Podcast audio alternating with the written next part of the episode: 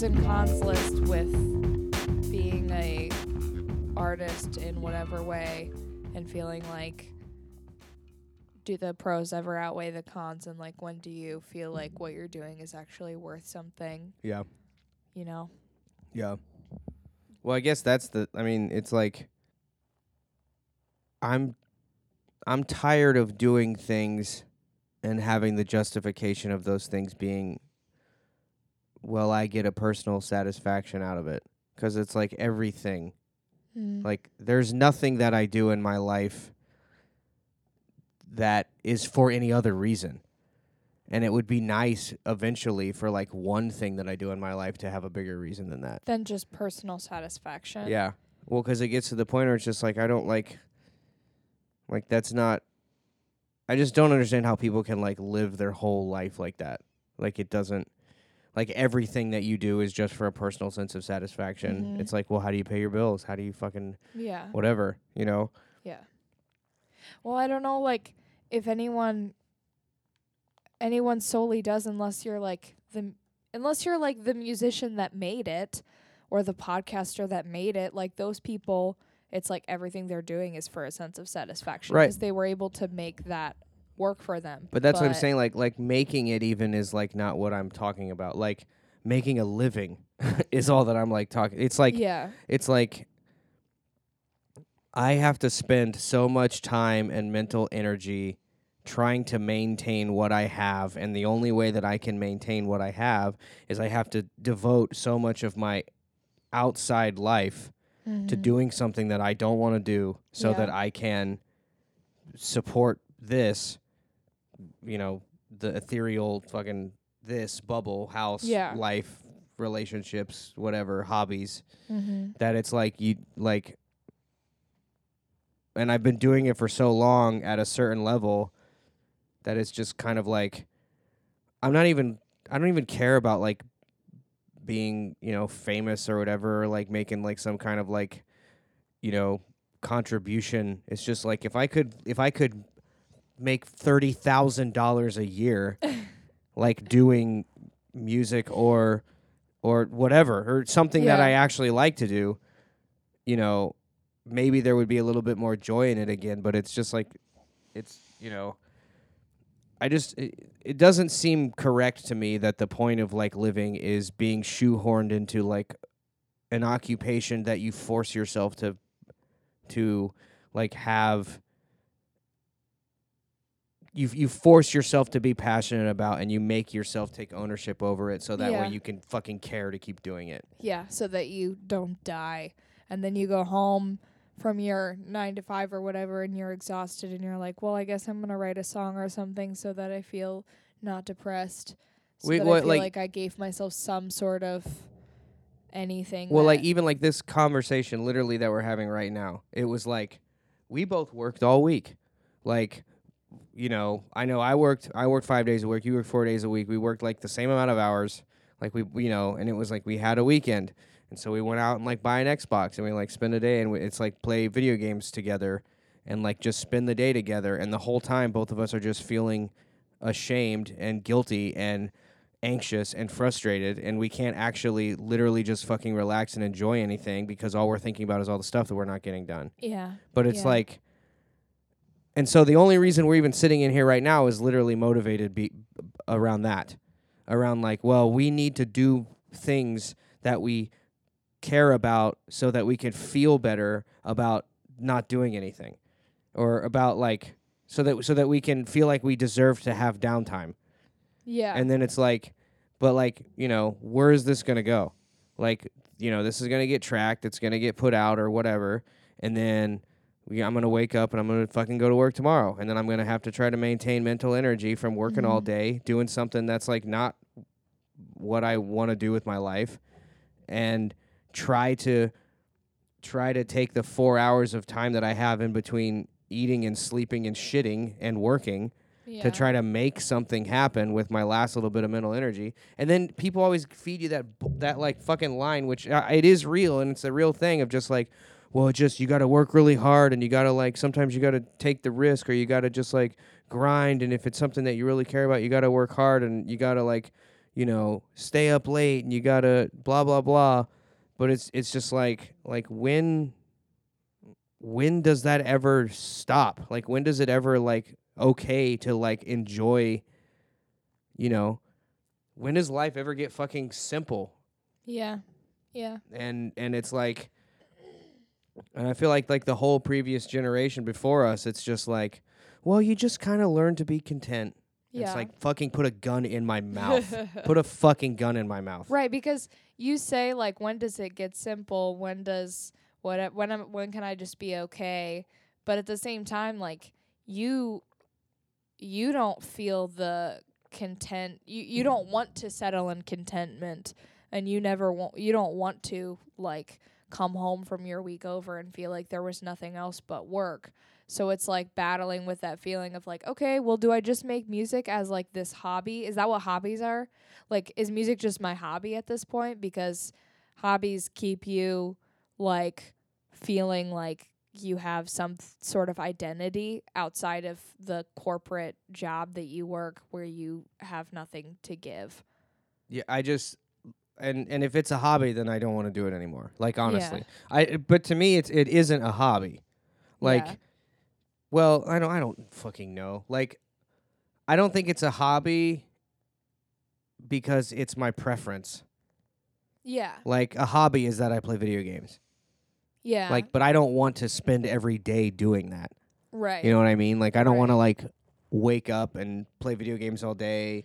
I could, but it would be the same thing as like doing heroin every day. Like, Yeah. you know, like there comes a point where it's just like, oh, I want to stop and I can't. Like, just the personality. But like music is like, you know, I would, or even like podcasting or, or just like I don't know, like those are things that like I would choose to do but there it, it just feels like I mean like okay so uh last two nights ago like I played a gig and we were the closing act which is for those for people that are musicians like that's not really that big of a f- it's actually kind of a death sentence in a lot of for a local so like for a local smaller artist obviously like you're like if you're headlining the sprint center it's because you're a big fucking deal but if you're a local artist headlining means like that you're playing to three people.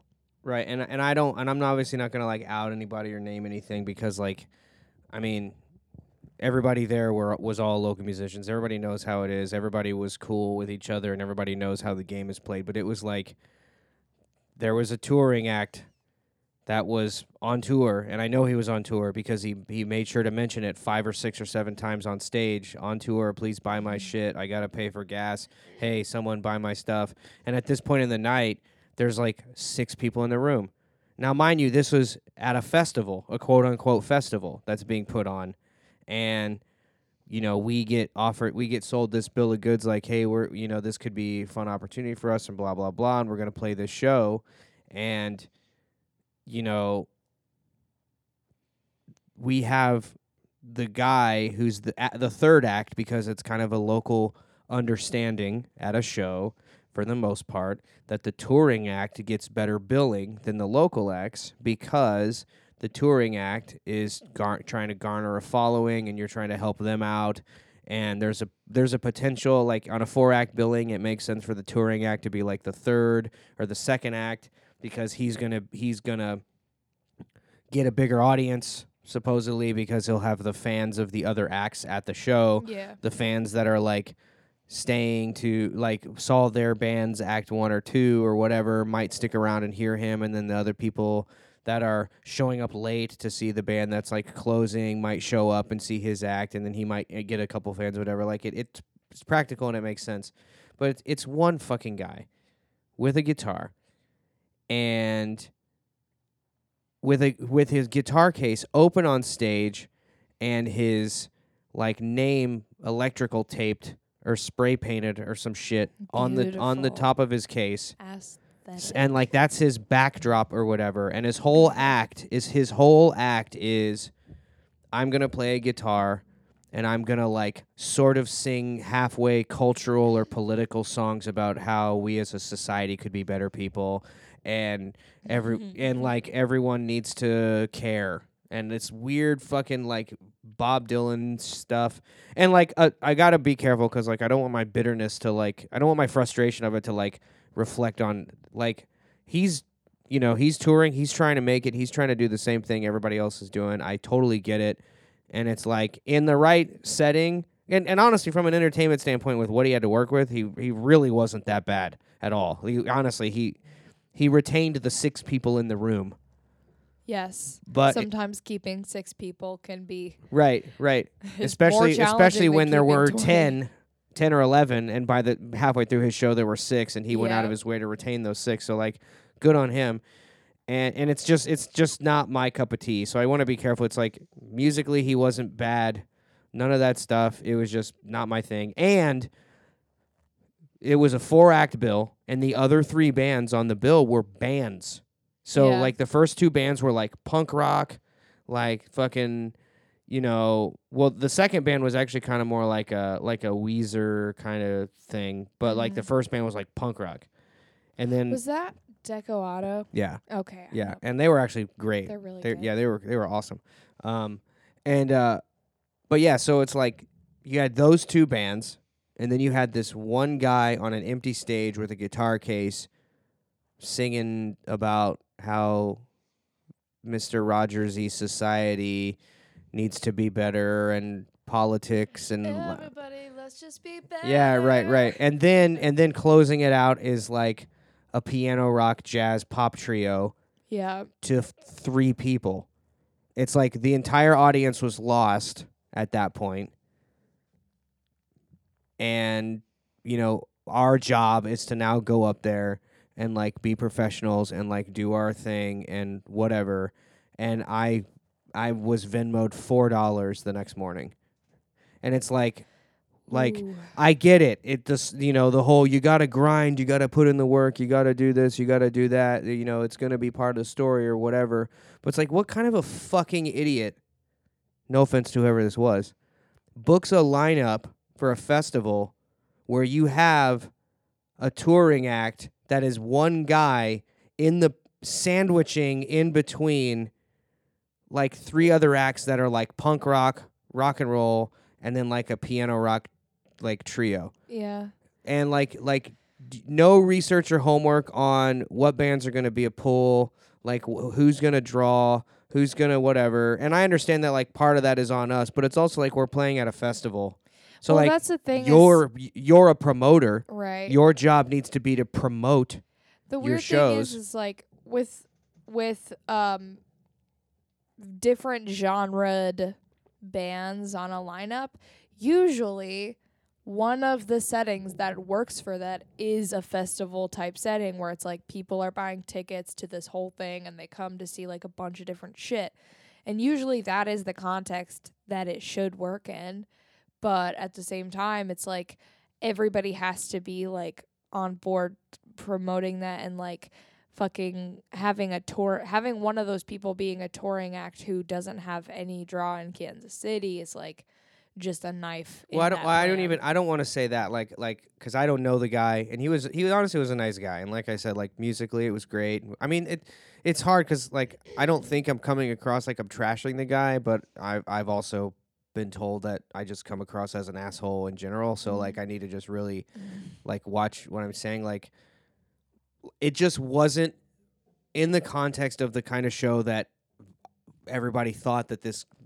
You know, like the rest of the lineup dictated that it should be Right, right. i- he didn't fit there. Yeah, yeah. And him showing up, I mean, Bell, there were a couple times in this show where like he just wasn't doing anything. Like he would stop and walk over to his guitar case and pull his drink out and take a sip and then like come back and then talk about how oh yeah so a funny story like um this song I wrote with the capo, and uh, the past couple of shows I had to relearn how to play the song because I uh, forgot that I use a capo on it. Isn't that hilarious? And then like play a song, and then he goes, "Hey, here's like a box that somebody sent me, you know, because I'm on tour."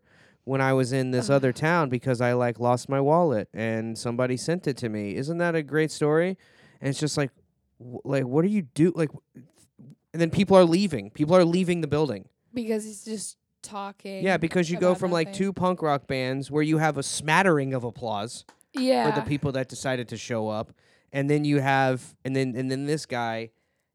I mean, it got to the point where like at the end of his songs, like people weren't even clapping anymore. It was just like people standing there in like a b- almost completely empty room Oh god. and and it was just like again like in the right setting he probably he's he probably has killed it and in and he's probably on his tour that he's done which more power to him touring by yourself like talk talk about a hell of a lot less of expenses you have to make for shit Seriously. like he probably played to some pretty good rooms you know Yeah. But it's like but it's like you know and it's not even his fault because he's just he just was booking he was he was Right. playing the show that was was offered to him and so that's he you know doesn't know what he's getting right into. well and that's a common and it's even just a, that's a common thing with any sort of like performance art like you are who you are you Right. do you do what you are but like i mean it was so obvious that like nothing about this was was organized in in the correct way whatsoever and it was just like slapped together you know to just fill a fill a a, a, a thing yeah.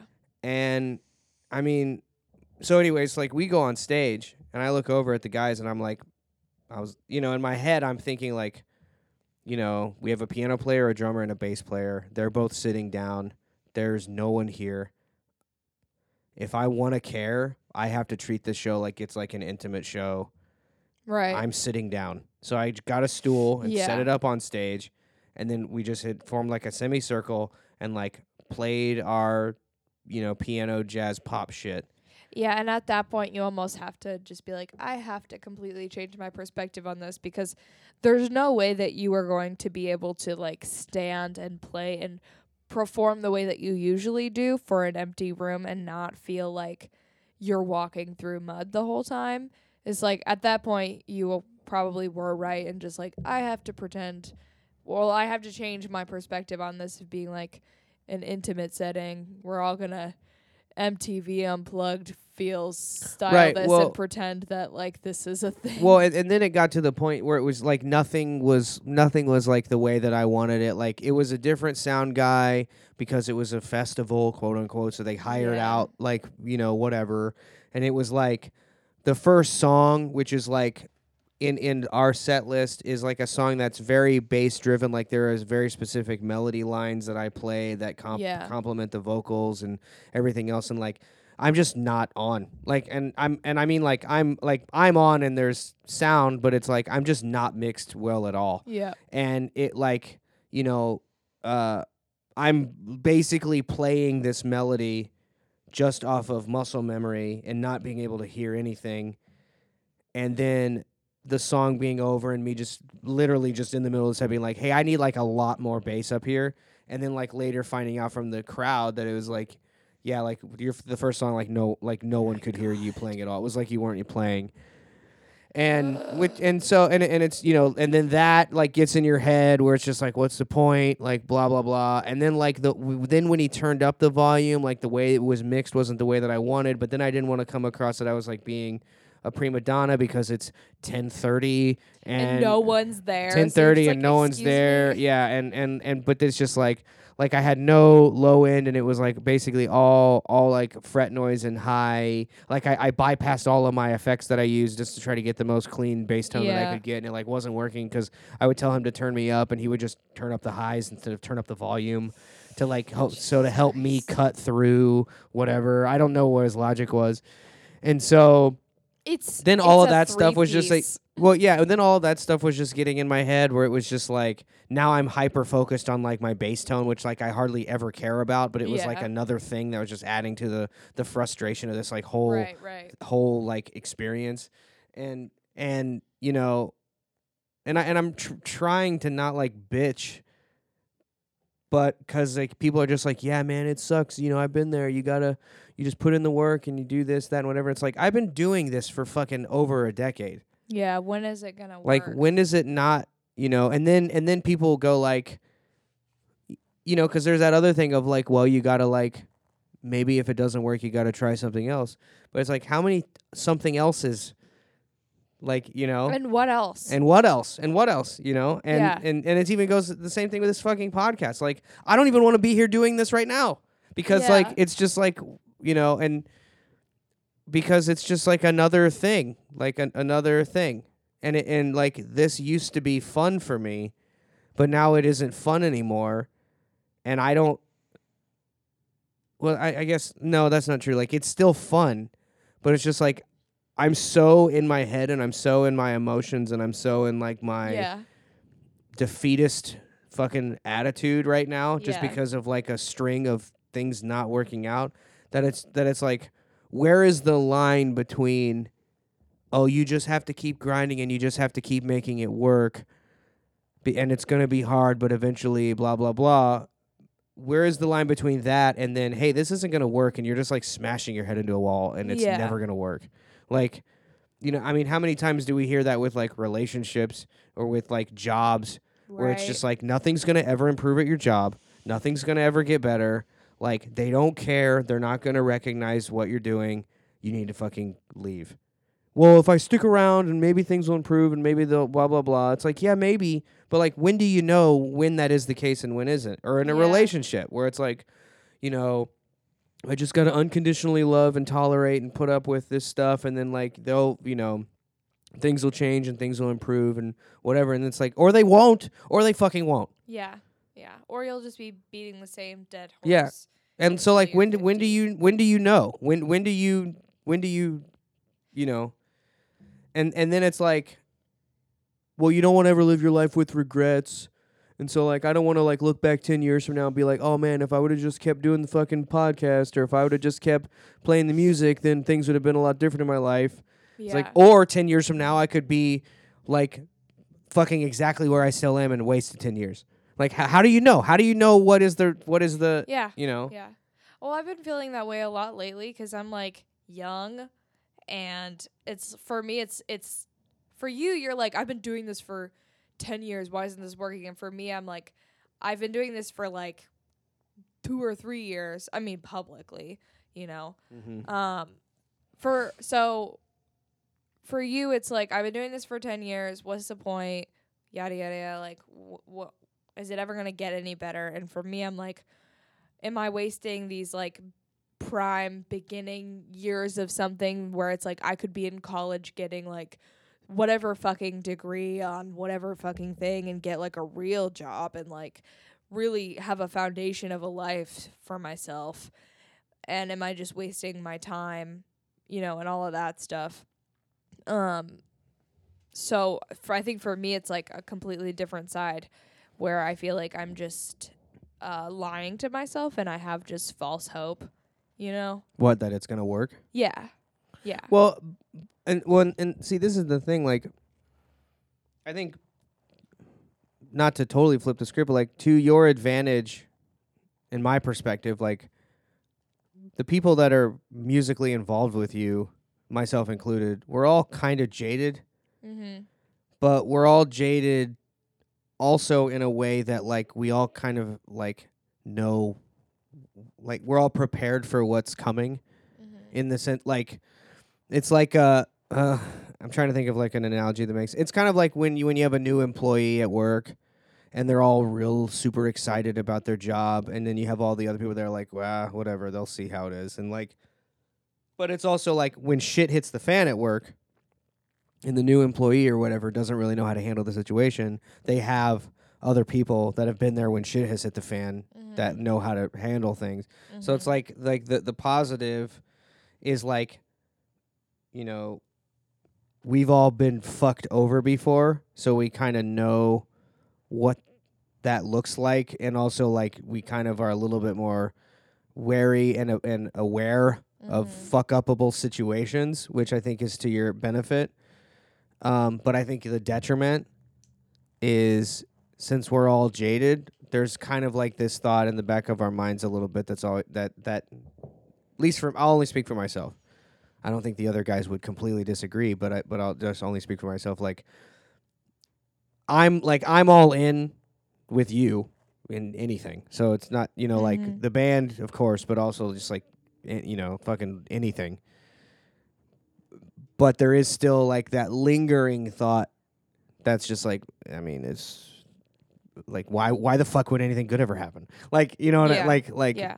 um and it not being like a oh it's it's because Bell isn't good enough or it's because X Y and Z it's just like well cuz fucking why the fuck would anything good ever happen you know it's like there are like you know to to be really real you and I the other day yesterday had a really long conversation about the new Taylor Swift album and I can't believe that these words are coming out of my mouth right now Mhm. we had a we had a long conversation about the Taylor Swift album, and and it pretty much was just like, you're a fucking better songwriter than Taylor Swift is. But it's kind of irrelevant though.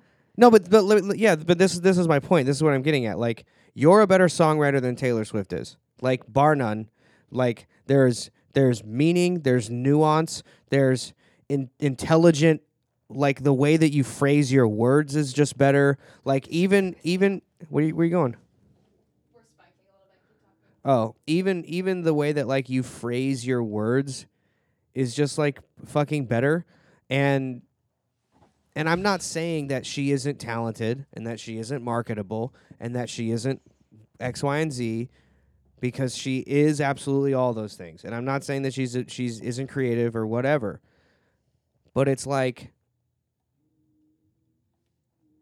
I can't listen to her because I know that you're better than her and it pisses me off to know that someone that has the substance that she has is hitting the mass marketing that she's hitting and someone like you who has years upon years of more depth in just your with with way you know quite frankly with way less of any sort of formal education at all i mean basically none like can have that much depth in understanding just about how to write how to like produce. You know in your head visually what you want and, and your creative like juice is just overflowing. And it's just a f- and so it's hard for me to to like it. It's hard for me to even like appreciate it. Mm-hmm. Because it because it's just like and this is and this is what I'm what I'm what even the fuck was my point? I feel like I'm rambling now. But it's it's just like that's how can you say, "Oh, it just is hard work." It's all you just work hard enough, and you be the best person in the room, and you show up earlier than everyone else, and you bust your ass, and you blah blah blah, and you Well, do whatever. It's like, well, also you could have like a wealthy uh, father who self-funded all of your initial uh, pathway to success, Mm-hmm. and you and you like really didn't have to work that hard, you know. Well, that's the thing is, a, I don't think I don't think that it's just hard work. I think it's luck. I I think it's a combination of talent, hard work, and fucking luck and circumstance. And we can fucking uh be be bigger than circumstances, but not always. And I think certain people just have an easier path. However, you don't know the ins and outs of how she got where she is. I don't know the ins and outs. It's probably painted a very different picture than what it was. It could have been really easy, could have been really fucking hard. I don't fucking know. And I it's hard for me to draw the comparison because I just see it as a total apples and oranges situation. Like there are so many musicians out there who are better or worse than other musicians who haven't made it. And like if we're to sit and pick at the details of the situations, it's like, yeah, well that person had like more money or that person had more talent or that person, you know, lived in a better city or whatever it was, like that got them where they were going. And for me, I know that if I really I hope that uh, our above neighbor's vacuum is just cutting through so loud. ridiculous. I know that for me, if I sit around and draw comparisons like that all the time, I will just give up. Like, because I, I think that, because that's just, that's, I think, the con of bitterness. I think that is like the one of the biggest cons of bitterness is like just making reasons for yourself why your situation isn't fair or isn't right. And it's not that it's not. Yeah, I mean it's Like, it's very not not. it's it's a very not humble thing. It's like, and I understand that where it's like, you know, I don't I don't want to have the attitude where it's like, oh, you know, best case scenario, one day something happens, Mhm. something happens.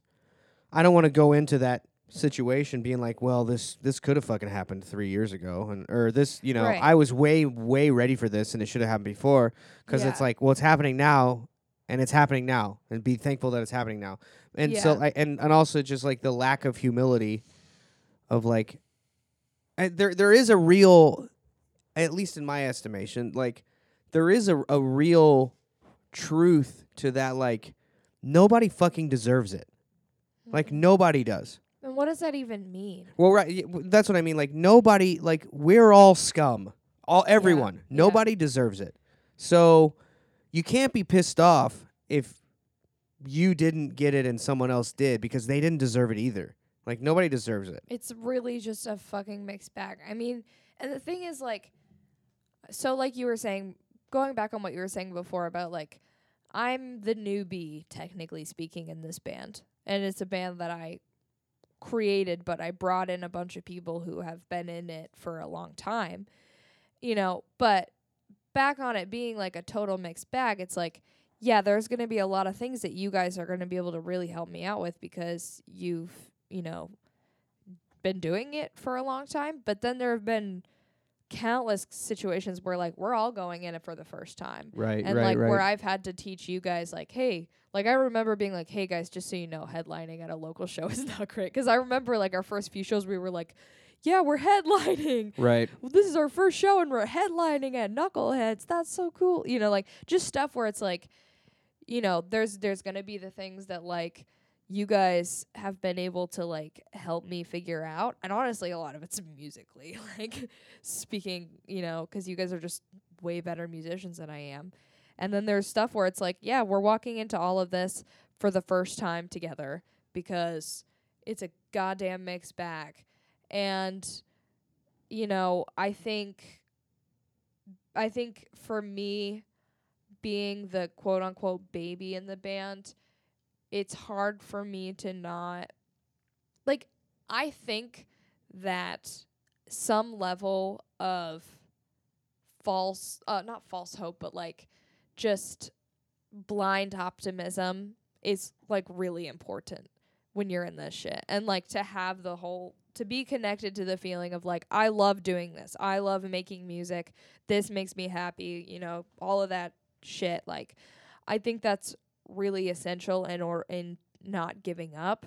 And so there are, you know, there's there's times where like I can feel your guys is like you know, uh fear or bitterness towards things because I know that you guys have been like let down so many times in the past and I have to be like no, this is great. This is exciting. We're all going to be, you know. And I and then there are definitely times where like we will be approaching a situation where I'm like, this is so cool. And then you're like, he's going to screw you over. And I'm like, really? And then we meet with them. And then I was like, you were right. Yeah, so, yeah. Well, but and that's I think it's I feed off of whatever optimism that you have just because like I I actually miss the feeling of having Mhm. optimism. Mhm. It's just hard to uh, it's like I'm trying to think of like another comparison. So like someone who someone who uh gets out of a relationship, like gets dumped and Yeah. then like 2 months later they're like back in love with someone else again. But like two weeks before they fell in love, they were like, I will never find anyone. right, right. ever But it's again." that but it's it's it's just that like, you know, finding whatever until until you fall out of love enough times and then you just like can't fall in you physically just can't do it anymore. Like it's like uh, you know, I don't I don't know if that's a good. It's like people that are like older and single are burned out and grizzled and like just don't fucking care about relationships anymore. right. But it's but they but it doesn't mean that like when they were younger they didn't have like three or four I was in love like feelings. yeah. And so then you like you know the running joke like you like watch your friends like fall in love and you're like ah it's okay get like get don't get used to it uh, whatever. whatever. it's but not it- what you think And so and but it's like the same thing like with the music stuff where Sorry, guys. what are you doing? I'm deleting something on my computer 'cause I got a warning. about my startup disk being full and I don't want to ruin this recording. So, I'm sorry. I know I'm distracting you. I'm almost done. Yes, it's great. Love is a lie. Passion is dead. We're not no, I anywhere. no, but I'm saying like I'm saying like so I miss I miss the feeling of being like, oh man, we're gonna play this festival and it's gonna be awesome. I can't yeah, wait. Yeah. But it's hard to just totally have that feeling. Like I remember when we played Boulevardia. Like I was I, I pulled you aside and was like, Hey, you deserve this. Play this show like it's like a fucking arena. Yeah. Like this is where you're supposed to be. It's obvious because you got this opportunity. Like whatever. But I'm saying all of that to deflect from the fact that in my head I'm going, why the fuck would anything good ever happen? Even though Yeah, we're yeah. on the main stage at Boulevardia on a Saturday at three o'clock, like. Uh, in my head, I'm being like, well, this is it. Like, this is, you know, I don't want to get to it. I don't want to get my hopes up about this, even though this is like, you know, or or the other side of it would be, um, well, I need to really make sure that I bust my ass because at any moment this the rug could just get fucking pulled out Right, from underneath me, Right, right. and and never actually having the opportunity to just like enjoy the moment well, and the because thing like is my life now is just a countdown till it's over. leading know? up leading up to Boulevardia, I I think the reason I like freaked out so much the like 2 hours before we went on was because I actually really didn't process it beforehand at all. Like I kept being like whatever, this isn't a big deal because I was partially there's this whole thing just like in this music scene where like you think something's a big deal and you freak out about it and then you see everybody around you being like what are you talking about? It's like right, it's like how when we played our first show, we were headlining at Knuckleheads and we thought that was like really cool and then you come to learn that like that's actually not like the best. right, right. like headlining Well, we- as a local. Because we weren't And- selling tickets, so people weren't coming there to see us. They right, were, they weren't coming here to see us. So so I think like I'm constantly in that state of mind of like, oh, I'm just this is the first time I've experienced this thing, so I think it's a huge deal. And if I show people that they're gonna like realize how um how unexperienced I am and how like whatever, this isn't actually as big of a deal as you thought it was. And that was a weird thing is like people were congratulating us people were coming up to me and like congratulating me about it and I was like okay so I guess based on like people's reactions that this is a really big deal you know and then I was like talking to a friend um who is in a band that has played the same slot and he was like yeah we like we were like really not ready for it when they gave us that like slot last year or whatever but like you guys are so ready for it it's to be great. And i was like i don't understand why this happened. And he was like well like the bookers like they like to th- essentially throw a bone to a local band that they think like has a lot of potential. And so in my head i just hear oh someone's just throwing us a bone Right, right. but at the same time, it's like, well, that means that that still means something because Yeah, it still yeah. means that people who are like in this industry industry think that like we have something. But you know, people are coming up to me and congratulating me and all this stuff. But all I'm hearing in the back of my head is like, this is just a handout, and if I blow it, then I'm going to show them that they were wrong in believing in me. Yeah, you know? Here's here's one thing, and actually, you and I have never talked about this before. Um, I knew, for me, that emotionally something was was off. Um, from a as a musician, when I realized I wasn't nervous going to play that show. what Like, do you mean? like I wasn't nervous at all about that show Mm. but but the thing is is like i it, it wasn't like oh i have confidence and i mean I, like i knew i wasn't gonna fuck up and it was gonna be whatever like you know i did i guess have some level of competence to know that it was gonna be Yeah. but it was like i was just like i wasn't ner- i wasn't nervous like zach and i went to get a burger and walked around and talked to his dad and You this guys that were whatever just super chill, and, And I we were, was like- like, pacing alone. But I think part of that, and, and he and I've never talked about this before. This would be an interesting conversation. Like both of us were kind of just like, yeah, it's this means nothing. But it and, Yeah. and so, but there really was like a, you know, and so that's why like when I pulled you aside, like the whole thing uh, that I was doing was just like pouring whatever sort of like thing I could pour into you to not You were pouring into me everything. well because I was like so jaded and like whatever and I didn't want that to rub off on you cuz like I mean we've had do you want to just like stop for a minute yeah, let's take a break. Okay. Yeah, So- you'll have, to you'll have to remind me what I was rambling about 'cause I Yeah. don't remember we were picking up from talking about Boulevardia and how when when we were the day leading up to Boulevardia, I was super nervous, but you and Zach were just like, "Oh, let's get a burger," and then like you were saying that when you pulled me aside to give me the whole "Hey, you deserve this" speech, you were kind of trying to like pour all of your optimism or whatever into Yeah. me because you've reached a point of just like kind of just mehness. Right. Well, and that's like like I don't I don't like that. I don't like that I think that. Like don't get me wrong, like it's not some kind of like I don't want to think that. I want I want to go back to the time of feeling like, "Oh, this is awesome. I'm playing like on stage and blah blah blah." Cuz like you know, I don't want to get to the, you know, let's just say that this isn't the last time we're going to play a, a festival like that Yeah. or this isn't that's not going to be the smallest show we ever play or that'll be a regular thing i don't want to get to that point and not be nervous or excited Well, or you know it's having no nerves. Obviously, there are certain shows where like I just don't get really nervous about 'cause it's just a show, you know. But I think anytime I step on stage, there's just like a little feeling, you know. There's just that little feeling, and the feeling is like I want to, I want to, I care, you know. yeah And uh, that's what nerves are. It's like nobody's nervous if they don't care. yeah So when you're not nervous, it's either like, well, maybe this is just like something you've done a thousand times and you're used to it, right but also maybe it's just like you don't care and you need to reconnect to your right right I don't know. Recommit.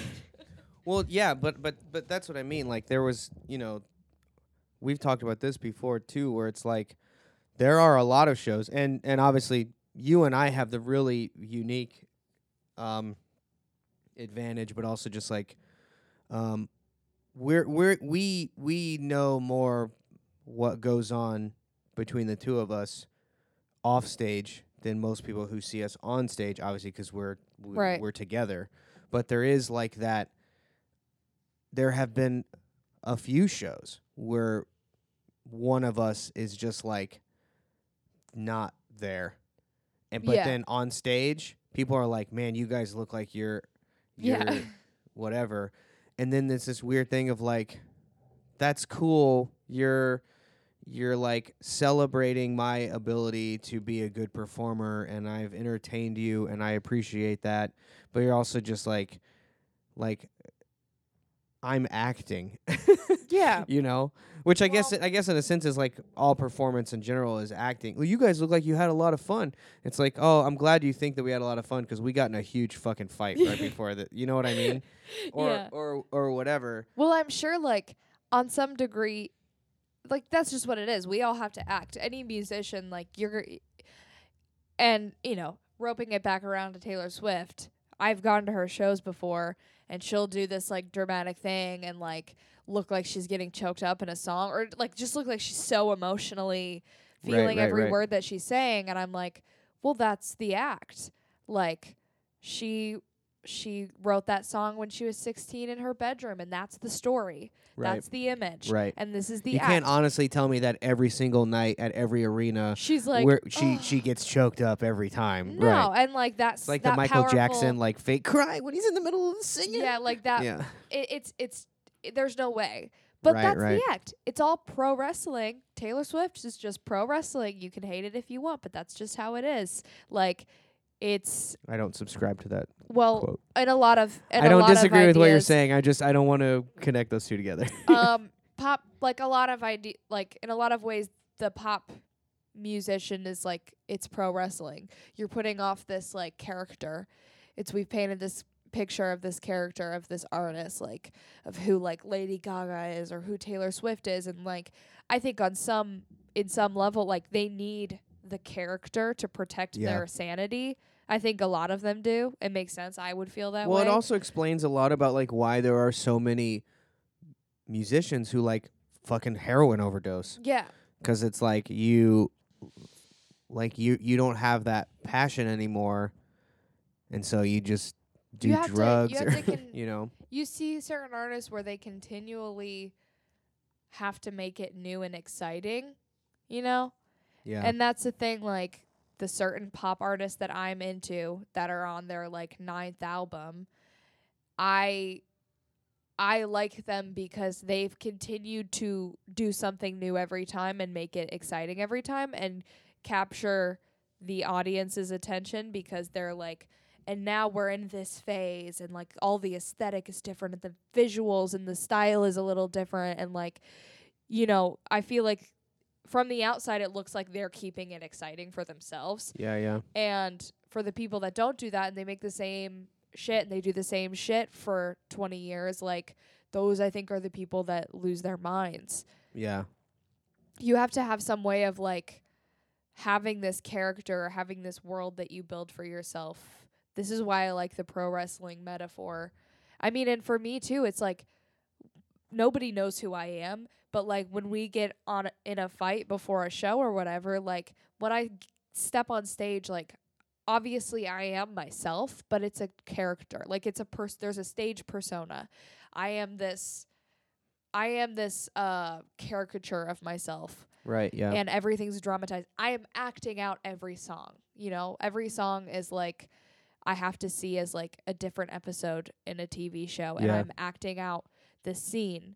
And if I'm not that, if I am not this caricature of myself, if I- I don't have this kind of stage persona, then Belle getting on stage is the same Belle that just, you know, got bad news from a friend or like got in a fight with her boyfriend r- right before on the way to the show or whatever. right. Right. You know, there has to be some level of like this is my separate world.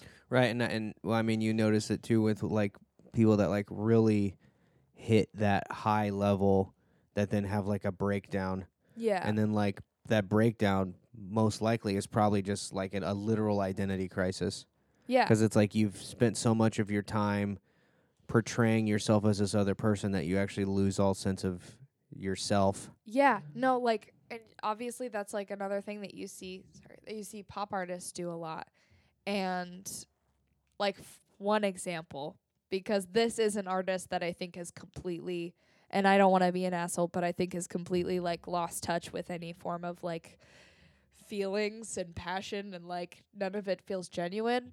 So, Katy Perry.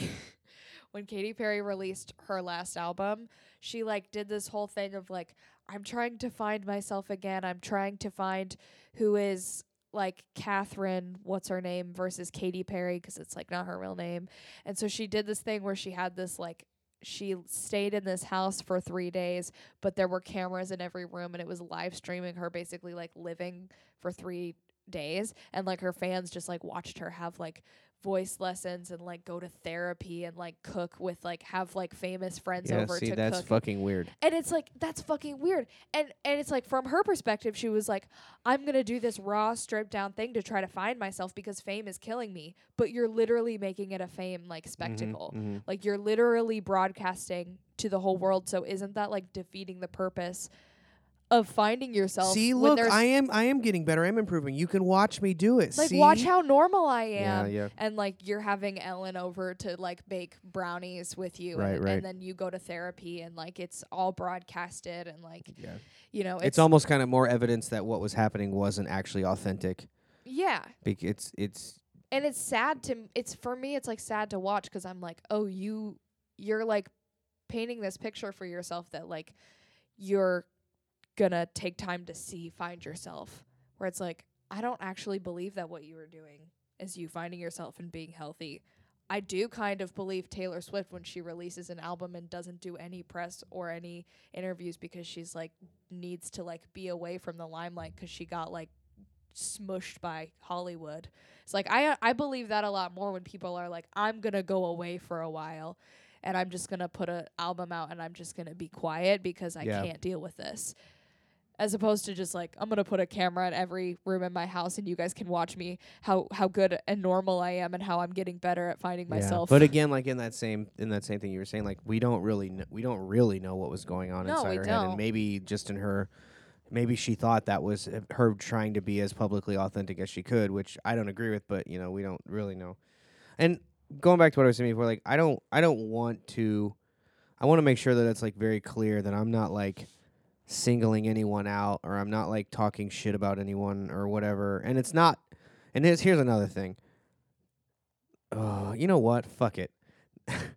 Uh oh. There are so many times where people are legitimately not authentic with their actual opinions and their perspectives on things because they're still trying to placate to the fragile egos of middle-aged white promoters overweight like egomaniacal small-time dudes who they need to get some kind of like fucking positive nod Mm-hmm. to maintain their own career that it's real hard for for it's like so I'm saying all that to be like there are times where I hear people be like, "Well, I don't really want to talk talk trash on anyone or this and I don't want to come across that I'm like negative or that I'm complaining or whatever." But you really are only saying that to s- so that you can still be so that you can still look good. You actually really do think that so and so's a piece of shit or that so and so the way they do business is not the way that you think is appropriate or X, Y, and Z. But you have to say it in such a way so that if this person happens to hear or find out that you said something, that you also have that, well, I'm not I don't want to like whatever. I just and, and it isn't really that you give a shit at Yeah, all yeah. about that other person. It's that you don't want that person's to, to, to get wind of what you said and it affect your career. And it has fucking Yeah. nothing to do like so anyways, I'm saying I'm saying that to say me going well, I don't want to talk shit about anybody is actually me being genuine when I say that I don't want to talk about shit anybody because I don't really give a shit about what other people think about yeah. my my opinions about it. I'm saying all that in a really long-winded way of going back to my initial thing that I was talking about. Like, I don't think that any of the musicians I played with were shitty, and I don't like. I understand the game and I understand the work and the Yeah. creative uh, aspect of things, and like it's totally cool for there to be musicians or or people that occupy the same sort of creative avenue that just like don't. Uh, it, it, your flavor is not the kind of flavor Yeah. that they do. Yeah. And so I want to make sure that that's like clear, and that's about my opinions of of the musicians that I was talking about. right. Um, I gave that long-winded explanation to be like, I don't care about what you think about my opinions, which is why when I say I'm not trying to. I'm not trying to blow smoke up anyone's ass or whatever, it's authentic because like me complaining is just me complaining about my own experience, not necessarily anyone else. If you want to write songs about politics and they really touch people's hearts and that's like where your heart is, you go ahead and do that. I don't have to listen to it and I don't have to think that it's cool, Yeah. But that doesn't mean that it sucks. It's just well, just and that's the thing is, I wish that we could all accept that we don't like. We don't. We're not all going to like each other's music, and I wish that we could all accept that right. because that's just how it is. But like in this, like in the music industry, from like the from what I'm picking up so far, it's like everybody has to pretend that they like everybody and they like what everybody is doing because And you have to be supportive and you have to rally behind the culture and this like Yeah. team and X, Y, and Z. because you but it's all just because you want to be accepted into the clan so that you can get somewhere right. and and it feels like if you don't and most of the you're time- gonna be outcast Right, and and then and then most of the people that get accepted into the clan so that they can get somewhere never go anywhere because then they're trapped in their fucking bubble Right. of of their their fucking clan and they play the same festivals every year and they hang out with the same people every year and they talk about the same political bullshit every year and they spout off the same whatever every year and they never fucking go anywhere. And it, but they're but you know good for them though. They they get a real nice high bar every time the local radio station wants to promote their new single or they want to fucking be on the next independent magazine article that 50 people who still read magazines are, are reading. Like you know like the fucking radio doesn't even matter anymore. But and it's like this whole thing where everybody like placates to each other's egos to to hope that someone will someone will like them so that they can stay inside of the clan and then they live and die in fucking Kansas City and they never go anywhere Yeah. because all they're trying to garner is the affection and the approval of all the people in their fucking little clan. and I they're in. think that like I think that probably goes for most cities within music scene. And I'm hoping that that's just not my bitterness like coming out on But everything. and I, I don't okay. I agree with what you're saying, but I don't think it's just specific to Kansas City. Like I think people do this can do this anywhere where they just get locked into their bubble and they think that their bubble is the world, you know, and they think that their scene is like everything and so they have to be impressive to everyone and they have to be liked by everyone and then they get stuck in their clan and they never go anywhere. Like I think that that is universally uh probably relatable and i think I'm just just from picking up on like watching people bands and like people from outside of kc like i i don't know i think it's just kind of human nature right. in a way Yeah. So again, I'm just I'm I'm ranting and I'm I I rant so hard I get ahead of myself of even like what my fucking point is. But like I I'm trying to f- find this balance of like the line between burnout like like I I've, I'm feeling burnt out, but I'm not feeling burnt out where I want to give up. Well, I'm not feeling burnt out where I'm where I want to burn bridges. I'm feeling I'm feeling discouraged. I guess that's Yeah. a nice Yeah. you know where it's just like why keep doing it. yeah But the motivator behind that thought is because like nothing's happened. That doesn't necessarily mean that I'm a failure. Like uh, I should quit this because I'm I'm a failure. yeah. It it but it's also like like I just feel like I've been beating my head against the wall for so long that every once in a while it's just it should be okay to fucking complain about it. Yeah. And like just be like, you know, and not have to play this fucking game of like, oh no, what if so and so here's what I said? Yeah. And then now I they're never gonna book me to play another twenty person show where I'll get four dollars after my thirty minute drive home. Yeah. you know like like but but it's there's just like so much inauthenticity.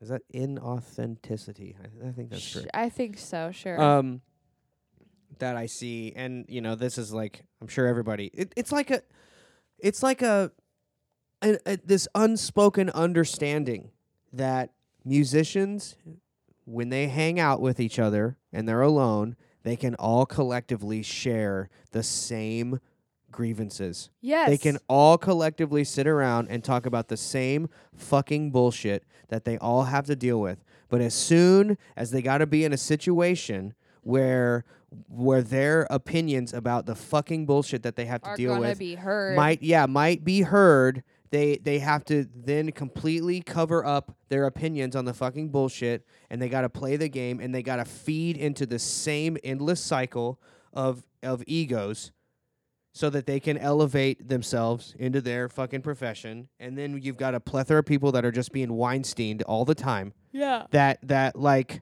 that's just they just think that's how it's supposed to be. right and those are the people that yeah yeah But Hmm. but yeah, but it's like that that's what I mean. Like and that's what's frustrating. And I didn't intend for this to be a segue, but that's why like your show is so interesting to me that you're doing your podcast yeah. because of it's you're you kind of like are getting to the the like real stuff with like the musicians that you talk to yeah and it's like fucking awesome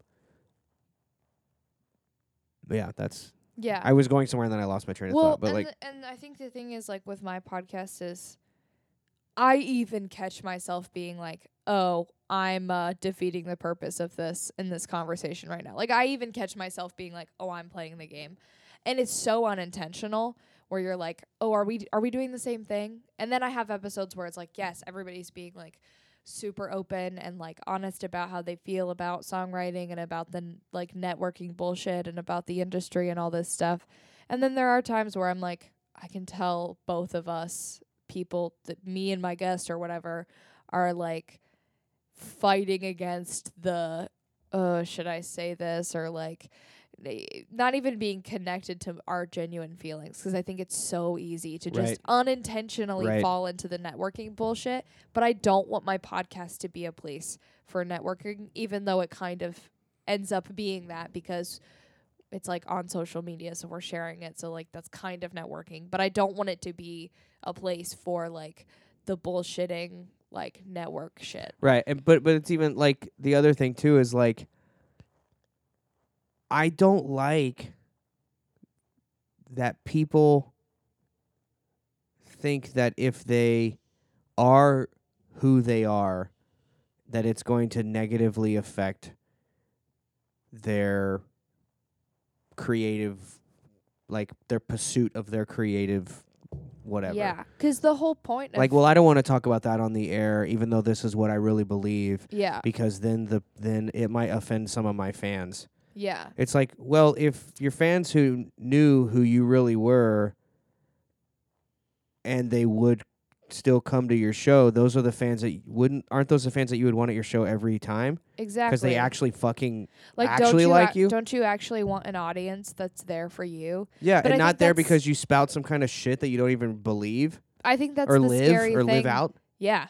I think that's a scary thing is like artists just want people to care so bad that they will They're willing to sacrifice their own they're fucking willing personal to just like not be themselves, which isn't the whole like isn't music just like an embodiment of like who you are? Like when I write a song, like that's that's like the melodies are coming from a place of how I feel and the lyrics are like me telling this story whatever. Like isn't it like all completely just supposed to be like an embodiment of like who you are? But then you're going to present yourself to everyone as like just whatever they want. Yeah, whatever they know? want. Yeah. And then when does it get to the point where then you're just writing songs about whatever they want and Yeah. it's like not even coming from Yeah, anywhere Or you have other people anymore. writing songs for you because you don't even have the grid to write the things that are like yeah what you don't the even fucking know what producers you've- want you to want to market you as or whatever. because they're not going to want to sell you if you're not relate if you're not like writing what everybody Right, wants to right. hear so they have to just do it for you Well, and and that's the thing. That's like the thing for me. Like there are there are guests that you've had on your show.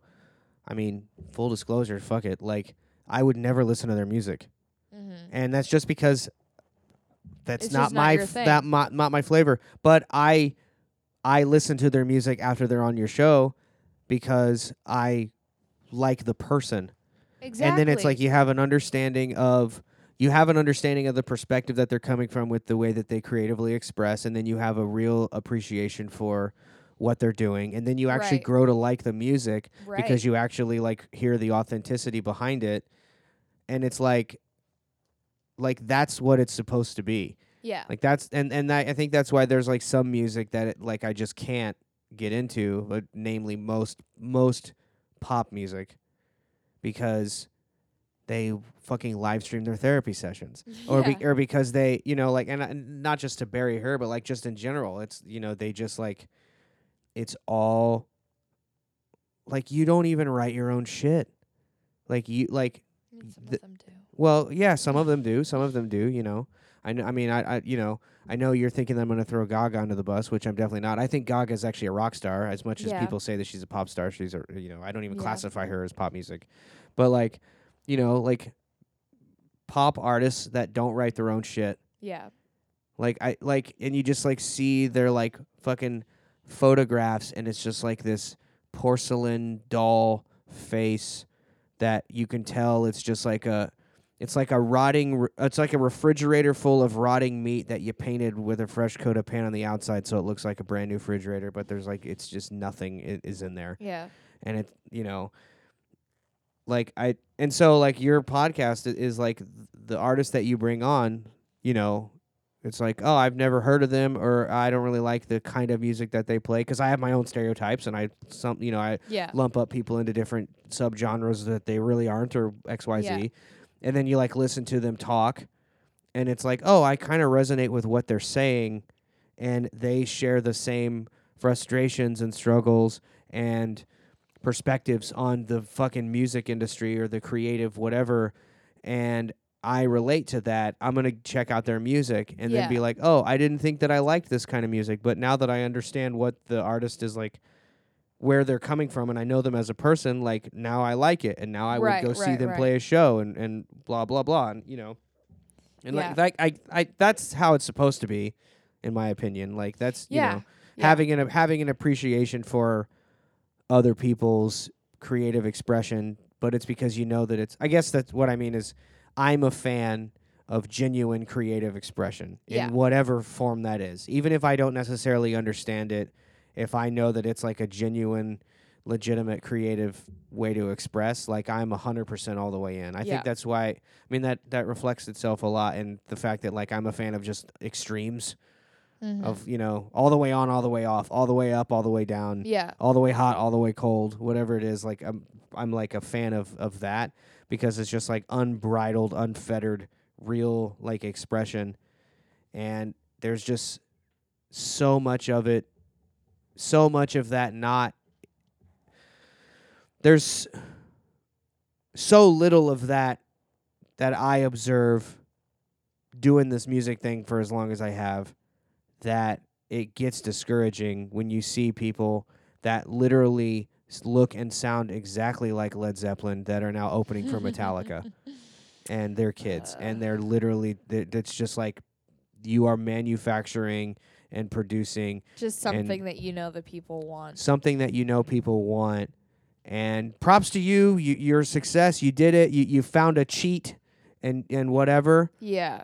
but like I'll never be able to enjoy that because you it like even if that's like and and, and then to go I'm trying to I mean obviously we, we know who I'm talking about yes. but then to but we then to- talked about it on the first episode of Oh, my yeah, podcast. yeah. but then but then to but then to be interviewed and say oh we never listened like Zeppelin's not really one of the bands that's like it, it influences us yeah. But it's like you clearly like like are you fucking lying? Like are you you're just lying.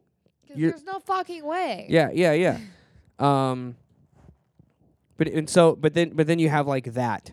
And like they make money, people people pay to see them um and so they get to be the ones to open for Metallica or they get to be the ones to X, Y, Yeah. and Z Yeah. and and because it's just they're the next uh cattle on the assembly line that some other person can can make a a, a profit off of and nothing about it is real. and nothing Like, about it is real And, and and where are we going musically? Like where are we going with that? Like if there's nothing new coming out, are we just going to end up becoming just like a dead industry? Like if you think about it, we're all inspired by the 10 bands that have inspired us the most. Like that's what our music is. Like our whatever we make is just like the recipe every ingredient in our music recipe cookie is just like all the bands that we like.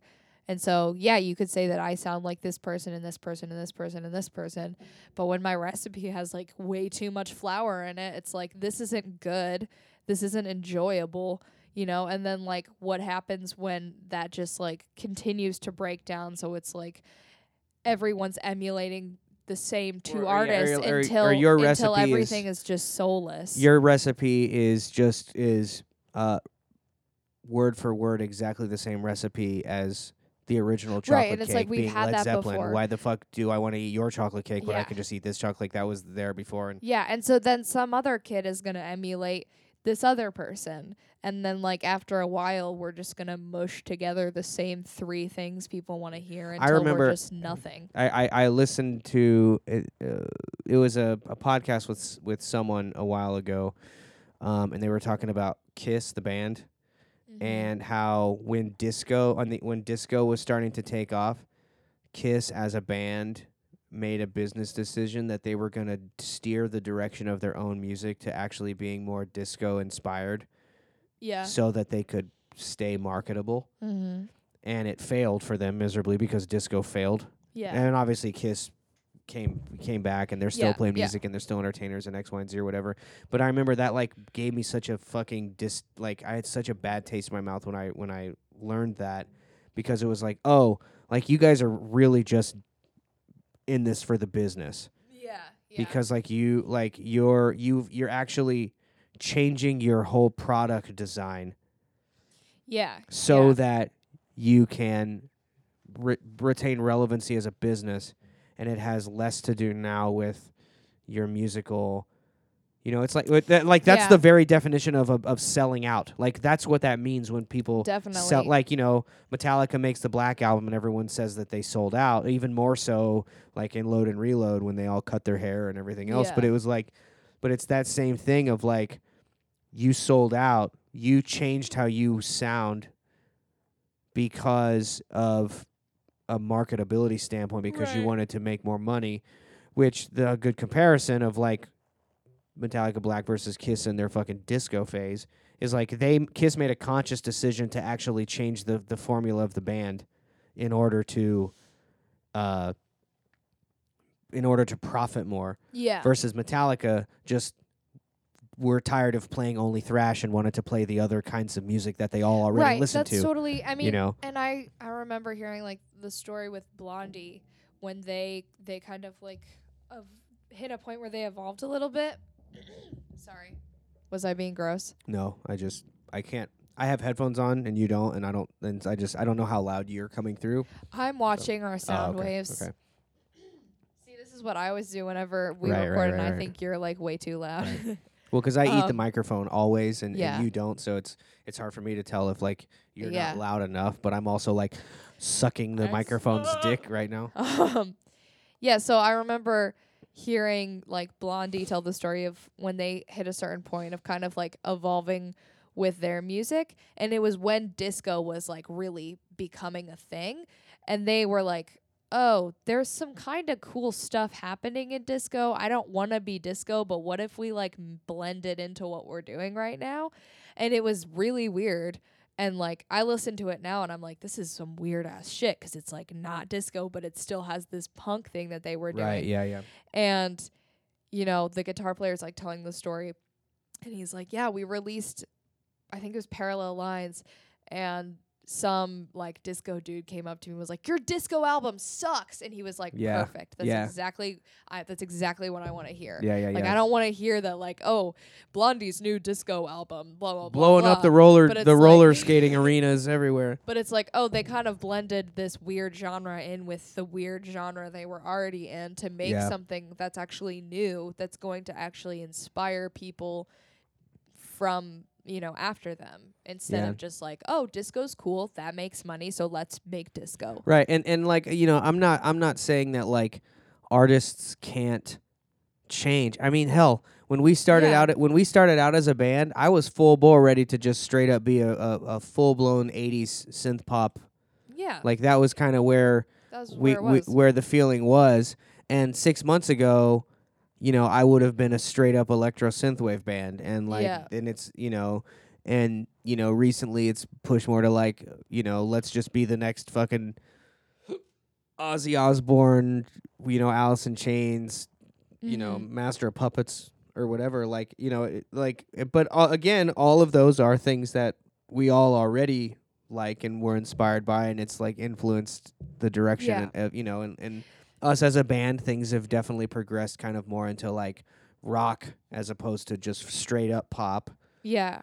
And but the elements of that are still in there, and like you're allowed to change. My point Yeah. my yeah, point yeah, yeah. of all of that is making a conscious business decision for the sake of Mhm. your business to completely change the direction of your of your musical style solely for the reason of so that you can sell more Yeah. tickets to people that may or may not have been fans of you before or are after to capitalize on some kind of cultural trend yeah. and then but somehow try to stay true to yourself. Like that's not I mean, there's a reason why you can break down music into eras. 70s rock sounds like 70s rock, 80s rock sounds like 80s rock, 90s rock sounds like 90s rock because that's where everyone was going. But like you, you like having a 90s rock band try to like having a having a modern day rock and roll band try to sound exactly like a 70s rock band and Mm-mm. say that that 70s rock rock band is not who you're blatantly stealing from and ripping off Yeah. is like soulless, lifeless. Like yeah. there's and nothing. that's why you know- we end up sitting here having the conversation of like, what's the point? Like, I'm tired of going into venues and like pretending and Oh, yeah. and networking and putting on a face and all of that shit. But at the same time, it's like there is some level of that that makes sense because when we walk into a, a venue, in some sense, we're going to work, we're going to our jobs, and like in some sense, you have you have to have some kind of professionalism. Yeah. But there's a line between going in and being friendly and professional and being just like a fake soulless piece of right, shit, right, right, you know? right. And it's hard because and this is something that's like kind of come up on my podcast quite a bit lately is, you know, how do you how do you find the line between like being professional and then being a soulless piece of shit when like going to work is going to a bar. It's just a weird job. It's like yeah. I'm going to a bar and like there's a promoter and like I'm the entertainment Yeah. but and so like I'm supposed to entertain and I'm supposed to please but like how do I not just feel like empty and like what is what are the lines like Yeah. what are the lines here what are the rules we don't have an HR department we don't know how we're supposed to act Right, right. like But it, it's all it's just like the the scummy sort of like like I'm going to be which it's it's funny because I mean this is I know how to play this game. And this is Yeah. I I I, I feel like I feel qualified in saying what I'm about to say because I am guilty of this. Like yeah I am going to develop a relationship with you, random person in my in my metaphor, not like you, but like Mhm. a random person. Like I am going to develop a relationship with you because I know that there are things that you can offer to me in my career or in my whatever yeah that are going to elevate me to get to get what I want. And like I understand that in a, from a business standpoint to some degree, but like don't jerk off, don't try to jerk off my ego Mm. or or like don't expect me to respect you if I see that like you don't actually give a shit about the person that you're trying to develop a relationship Mhm. with. Like why are you like why are you expending so much of your energy trying to get this person to like you so that they'll p- book you onto this other show where you might garner a couple more fans but it's not because you play music that it's not because like you haven't found your audience that is going to come and see you. But instead of like getting better and finding your audience you're going to you're going to stroke the ego of some white middle-aged overweight promoter and hope that he throws you a bone to play in this other show. Like just show up and do your job. Like show up on time don't be See, now we're going back to that oth- to the other thing that I was just saying. It's like work hard, show up, and then no, one no, no, day. No, that's not. No, listen to what I'm saying because that's not what I'm saying. What I'm saying is, show up. Don't be an asshole. You don't have to be a fucking unicorn, but like, don't be an asshole. Like, get yourself loaded on, do sound check, get your shit out of the way for the other band, so it's not in their goddamn way. yeah, yeah, yeah. Be professional, but you don't have to fucking go like. eh, th- there, you don't have to go to the bands and promoters and whatever and just bullshit them Right, right. like there's there's the line it's like yeah be professional go do your job and if you do that and you're good at it like maybe people will see it Right. When that was like- even the thing at the the show I I played the other night. It was like we didn't go on until 10:30. yeah I work a day job begrudgingly yeah and load in and sound check for the show that I was playing at 10:30 was at 6 o'clock. And the first band went on at I think 7:30. yeah and I went, I went. Well, there's literally no physical way that I can actually get there on time because one, the promoting and the um, uh, the communication with the other bands was so bad. We didn't find out until two days before what time load-in even was. so So it's not like I could have taken off work and like left Yeah. early or X, Y, and Z. And so it was like, all right, I'm gonna get there as soon as I can, which is gonna be driving home from work, taking a shower, loading up all of my gear, having a panic attack about what I'm gonna wear for 15 minutes, and then getting in the car and driving 30 minutes up north to to get here in time for the show. And I went, you know what?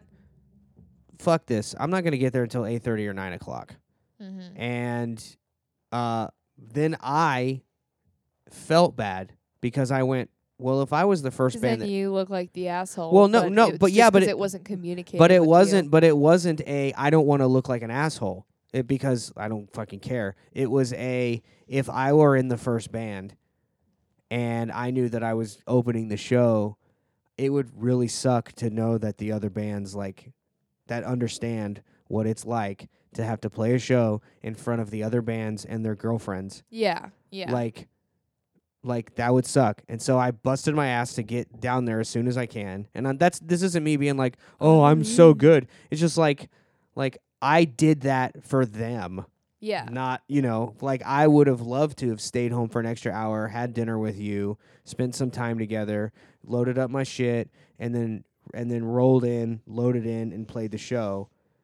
But I, but like I know what it feels like to be that that other band that the other bands don't don't show up for. yeah. Now, and, and yeah. again, like I understand, like you know, because I don't want to be like if you're a touring act and you've been you this is your third week straight on the road, Yeah. sleep in your bus. Like you don't have to come and see me play. Right, right. Like you know, whatever.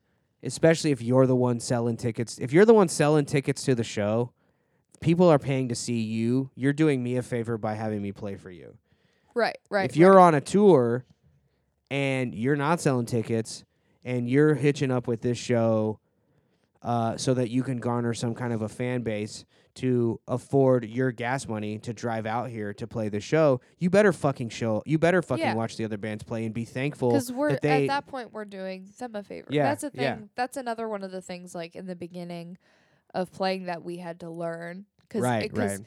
Because in the beginning, the same thing of like, oh, headlining is cool. Like the first time we played with a touring band, we're like, whoa, it's a touring band. That's cool. Right. And then you realize like, oh, they're literally just like me, but they have the disadvantage of playing in a city where nobody knows them. right, right, so right. like those people have to be smart enough to like interact with their fans and like maybe make friends with Right, fans. And right. that's that's exhausting, I'm sure, when you're like, you know, on tour. But like any any local bands who are going to play a show with you when you are just as small as them from another city, they're doing you the favor yeah, you know because like obviously you're not bringing in any kind of crowd so Yeah, like yeah, the yeah. band the band that we played with uh thames and and lawrence like they like hung out and they like watched our set and like we became friends and it's like yeah so when we're they're in st louis St. Louis, not Lawrence. sorry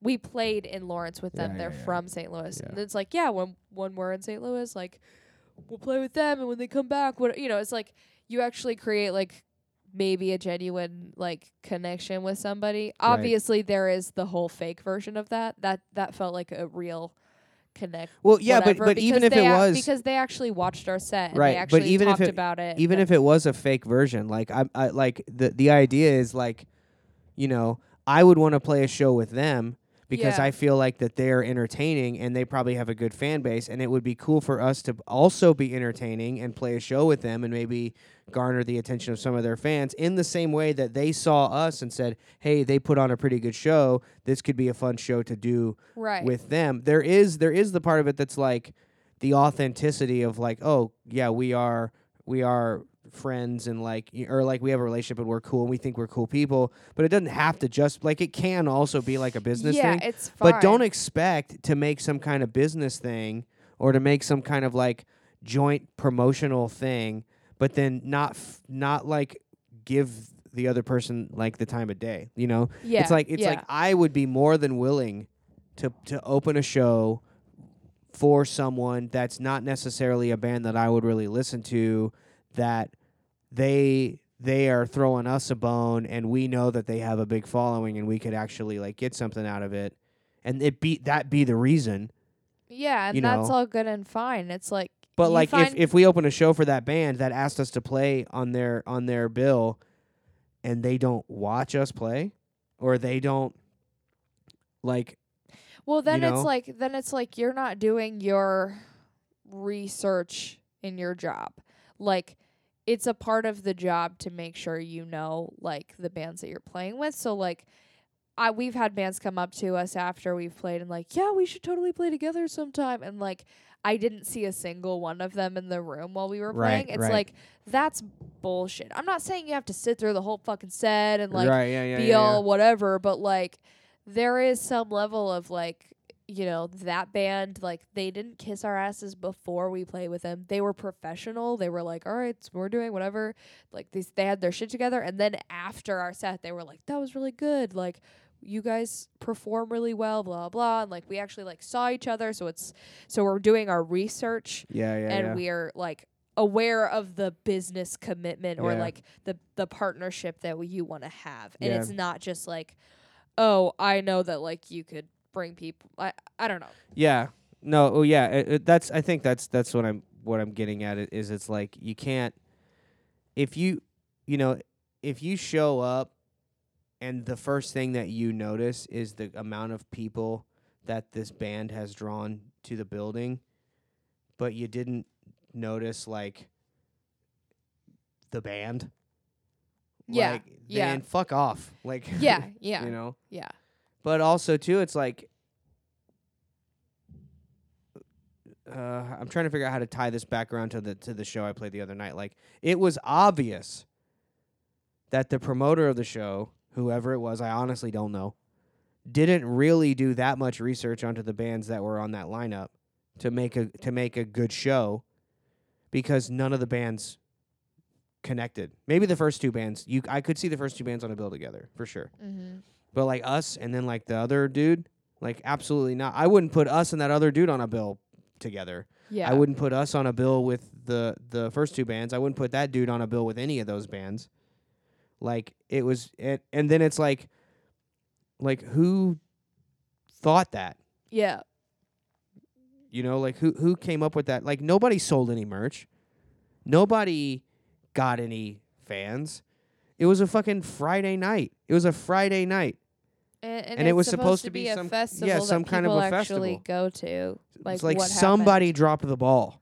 yeah You know, somebody dropped the ball, yeah and and it's like it it shouldn't like if if if I'm thrown on a bill, and it's being put on by a promotion company or a promoter, their job is to promote.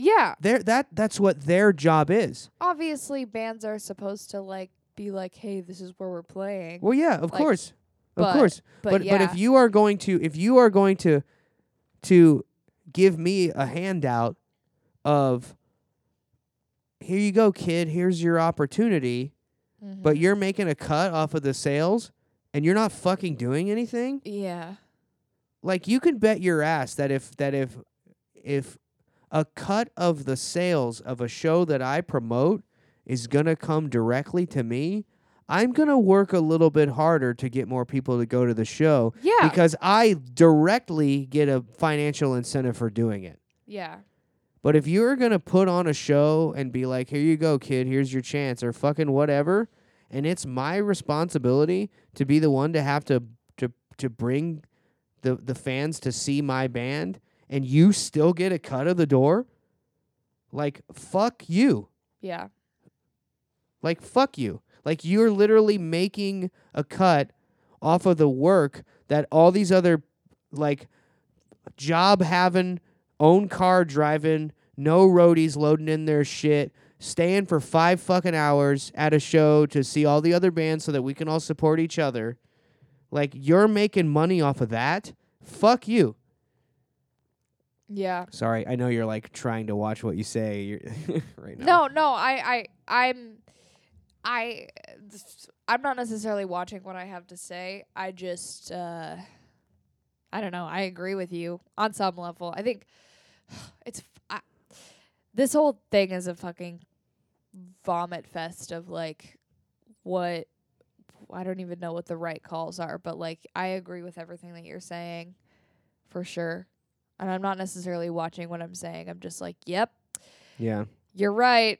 It is how it is. We just play shows and we feel like there's no point of doing it. And Right. then but then it's like we go we go a few weeks without playing a show and we're like depressed as fuck. we Well, yeah. Well, uh, I mean, and, and to me, that's that's kind of like I think that's a positive because like, oh, okay, I still really want to do this, because I go two and a half weeks without playing a show and I get bummed the fuck out and all I'm thinking about is how I want to play a show. Yeah. That yeah. that's great news to me because that means that okay, there actually is still a part of me that loves playing music, Yeah. and I just and I need to do it. And if I go too long without doing it, like I get sad. And hon- honestly, You I know? think there is, from watching you, from observing, I think there's a part of you that still loves doing podcasts. Like, after, I mean, our last one with Adam, we hadn't done one in a long time, and you were like, "What's the point? He's not gonna come." And then like I just texted him Yeah. again, whatever. It's Right. like after that, you you had the little spark, you know, like after you play a show or whatever, where you're like, ah, Right. that like glow.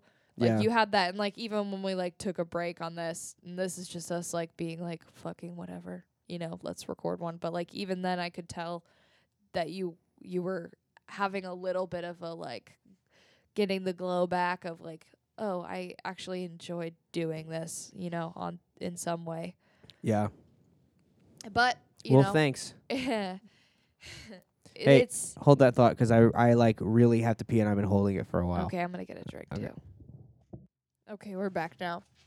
Anyways, I don't know how to not make this sound like that I'm like a the stereotypical coulda woulda shoulda almost made it musician but didn't make it Mhm. musician who's now bitching about how they didn't get what they wanted blah blah blah cuz like I I understand what that is and and what that sounds like and how how that could like come across but like nobody actually fucking talks about how shitty it is Mm-hmm. and it's okay to talk about how sometimes it's shitty and and but keep doing it like Yeah. you know it's okay it's- it's okay to be like this fucking sometimes really is sucks and is hard.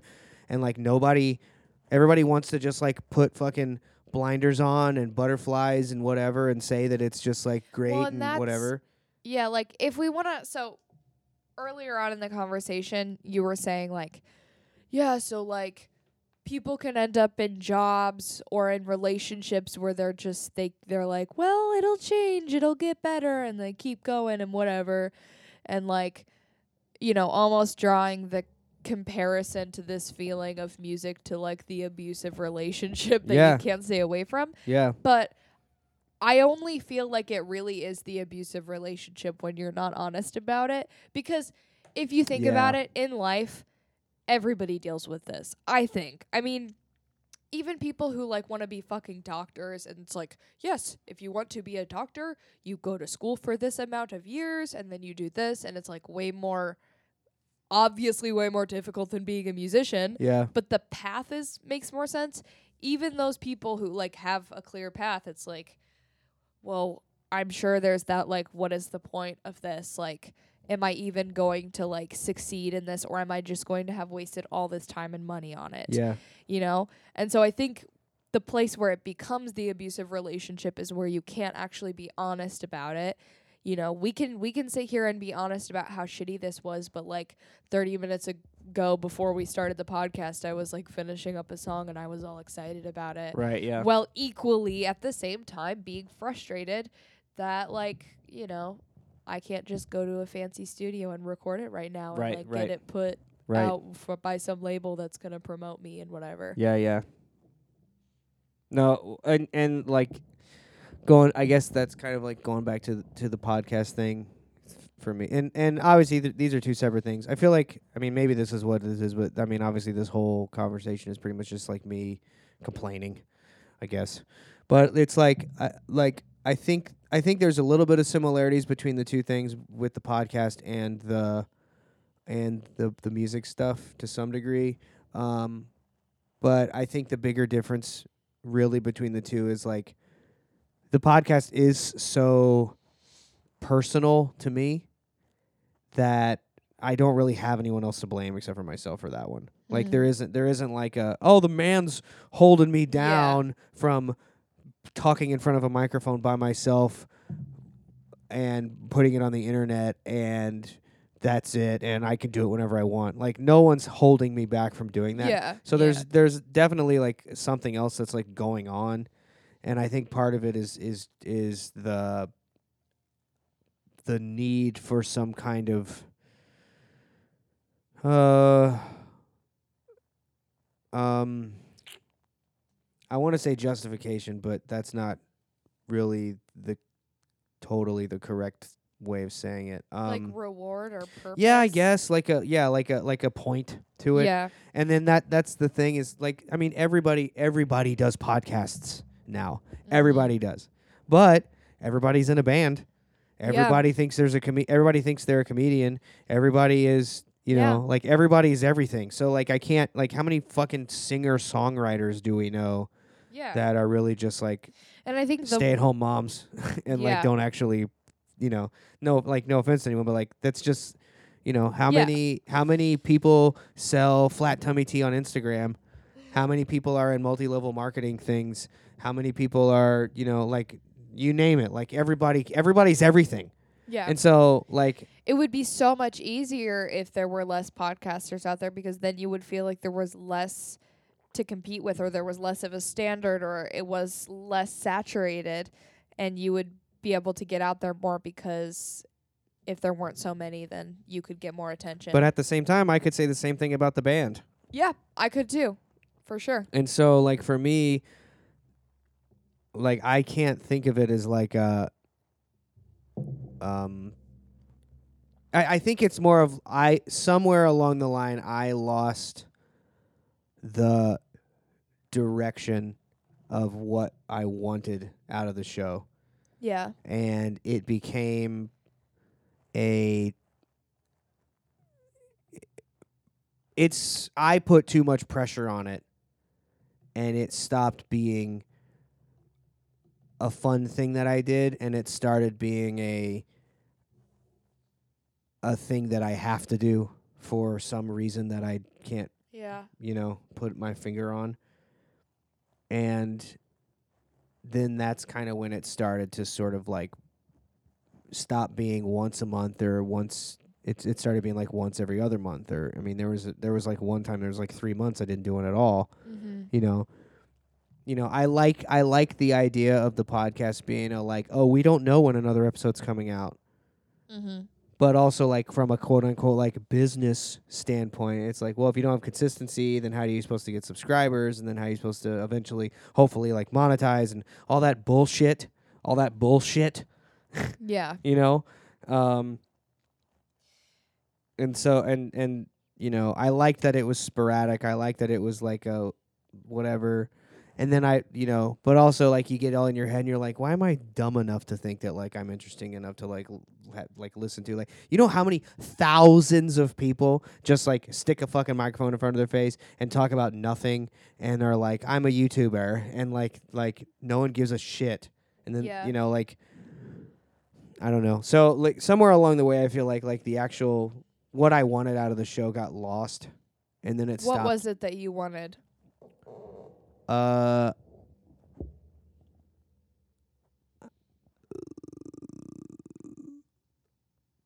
I mean, I don't know. The, this whole episode of sitting around and complaining was great, Yeah.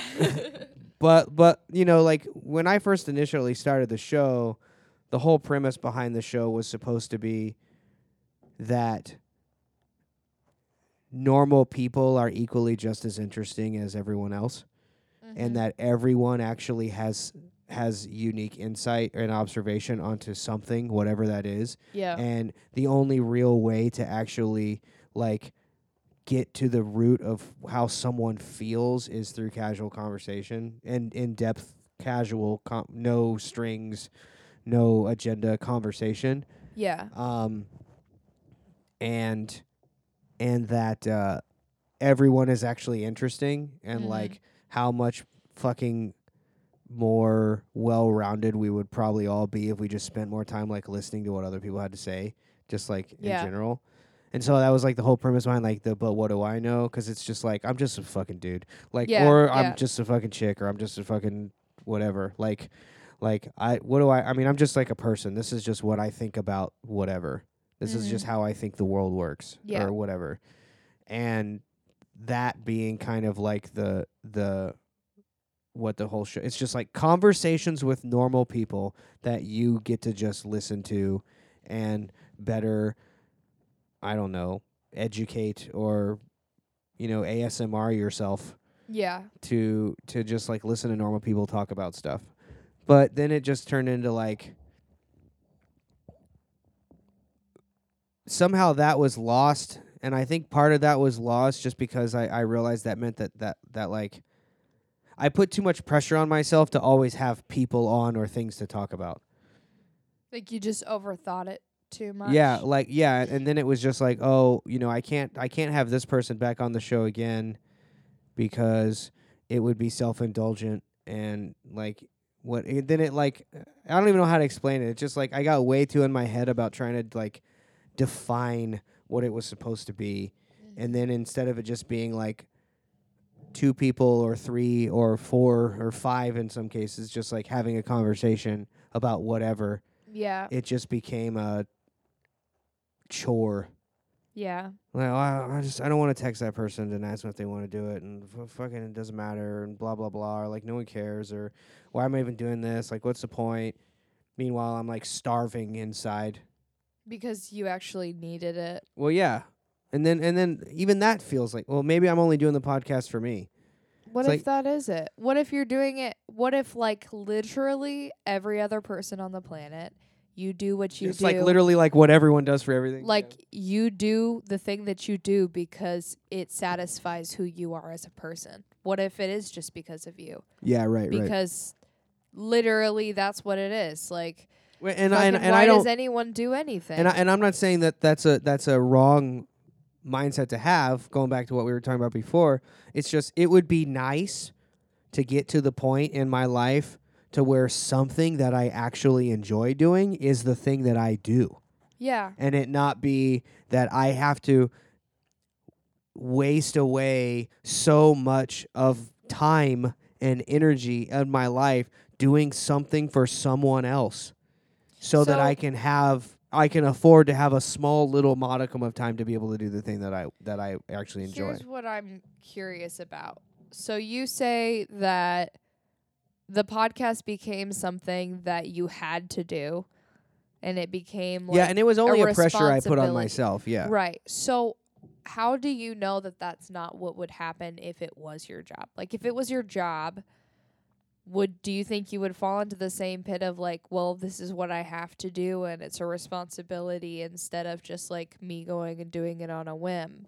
Yeah, probably. I think I think uh yes. There is definitely a lot of truth to that. Um you know, it kind of goes back to like just like you have to do things for the love of it first. Yeah. And r- and you are at a place where you're battling to even do it for the love of it Yeah. because you're getting so in your head about it that like you have to start by just doing it 'cause you love it and that's Yeah. how I think- something I think turns it- into anything. And then it becomes a career and you have days where you don't want to go to work even if you know it's something that you want to do. Right, yeah. And I think that's just with anything. It's like There's shows it's a hard it's it's an easy job, but it's still a job. Quote, you know. Yeah.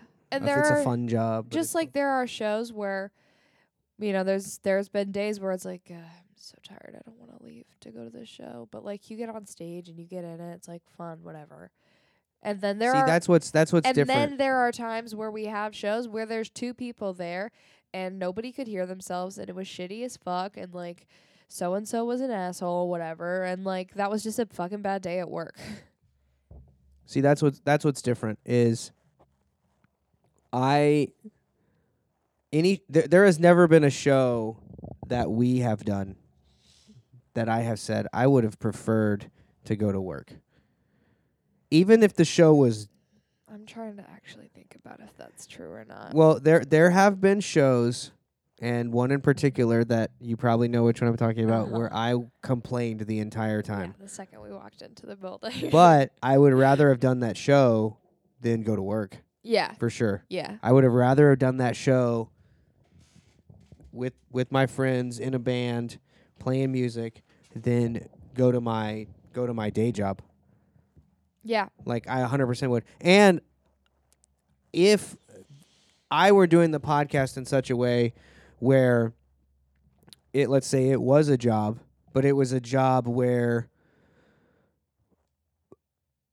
I had a steady influx of people that just wanted to be on and talk and somehow I was motivated enough to make that happen. Well, here's the thing: is I think there are definitely people that want to come on, but I think that you've overthought it to the point where you're not asking anyone to do it. yeah, I mean, I I'm not saying that there isn't a part of it where I'm just like way in my head about it. Yeah. I mean, because you got to think like in, it, f- number of episodes aside, I have been doing this for three years.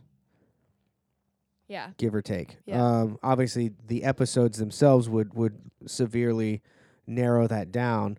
But I guess like if you were to break up the time, I mean, we're talking like a lot of a lot of a lot of a lot of hours of recording and editing Yeah. and all that stuff.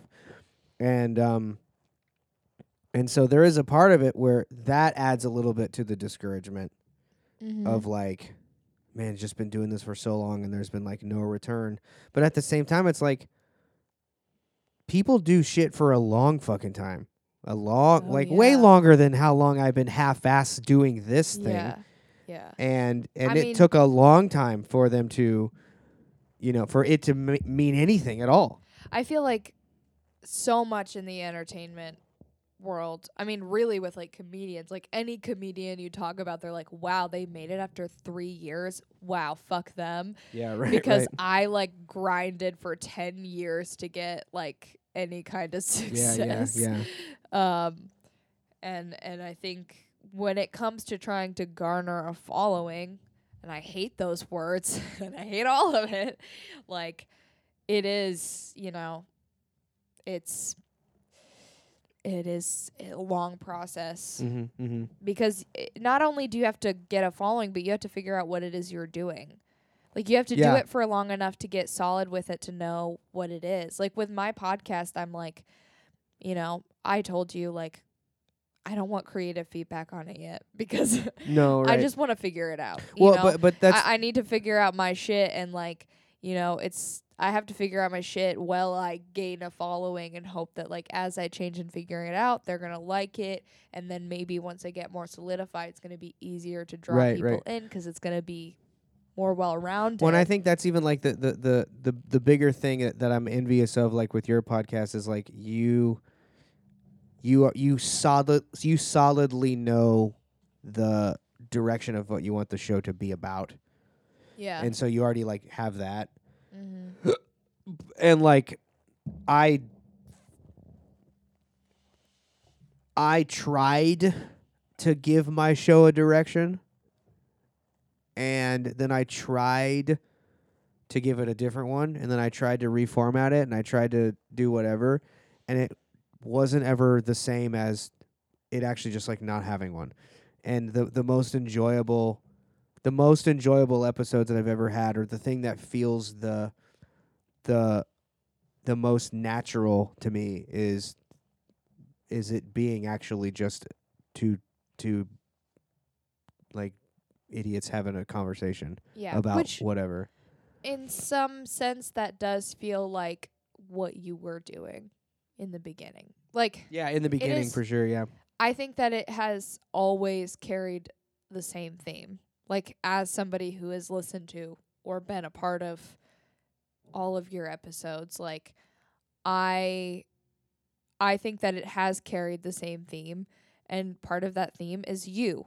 And that's a really like that is a big compliment just so you know because yeah. that's Well, you're my girlfriend though, so it doesn't. no but no but I don't care yeah, yeah, yeah, yeah. um you know because because you being this because you're a solid host because you are a solid character of the podcast like you know? So no matter how much it sort of kind of changes like it's still carrying on the same theme which is like who you just authentically are. So if in the beginning you're like i'm going to talk to these kinds of people it's like and then it changes like i'm going to talk to these kind of people but it's going to be a little bit more like relaxed and then like we're just going to get drunk with a couple friends it's like it's all carrying the same theme because you are guiding the conversation and the episode in the same direction that you always have been Right. Yeah. Cool. I bet. I bet.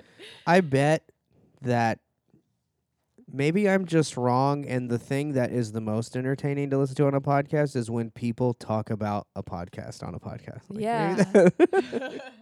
well, we're not. We're talking about creativity and like Right, fucking right. art and Yeah, yeah, yeah, yeah. like yeah. No, I, I think I think like I don't know. See, that's the see. Th- maybe this is kind of getting to the heart of it. Is like when I started trying to make this into a thing is when it stopped being enjoyable. When before, when I was doing it, I it it, it wasn't a thing. It was a th- It was like I just enjoyed it. Well, okay.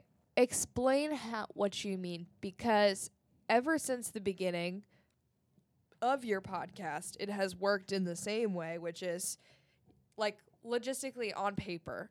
You record the podcast, you edit it, and then you post the picture of you and the guest and the like caption of like this is what the episode's about. Right. And those three things has been like that is what you do. Right. So like what do you mean and how has it necessarily changed by quote unquote making it a thing? because because initially in my mind when I first when I first started the podcast, I I mentally said I'm not going to take this too seriously and I'm just going to do it because it's something that I need to do for myself to know if this is like something that I like I I don't want to regret not trying it and saying that oh this was like actually something that I, you know, I should have really done that cuz I think it would have been you know that whole thing like fear of regret. Yeah.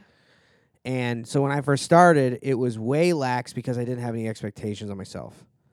It was a it was a I'm going to do it. Try I'm, it out. I'm going to try it out. I'm going to do it. I'm just going to see where it goes, but I'm not i'm not expecting anything out of it because I just I just need to do it for me. And then somewhere along the line, well, essentially I I told myself that I was going to do 10 episodes. Mm-hmm. And or wait, was it f- It was 10. I remember you yeah. saying I remember you saying if I or telling the story of like if I get to 10 and it's still enjoyable then I'll keep doing it. Right. If I get to 10 and it's still enjoyable, I'll- then I'll keep doing it. The problem was in, in subconsciously or not even subconsciously like it was in my in my head. I my thought was if I get to 10 and I still want to do it, I'm going to try to do it legitimately.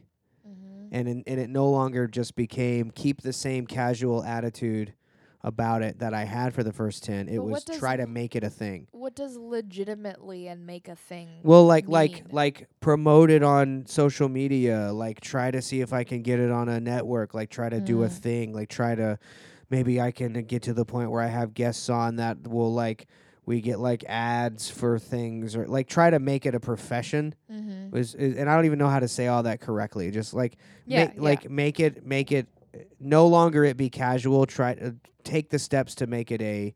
It's it, it it's the same thing with like the band where it's like yeah.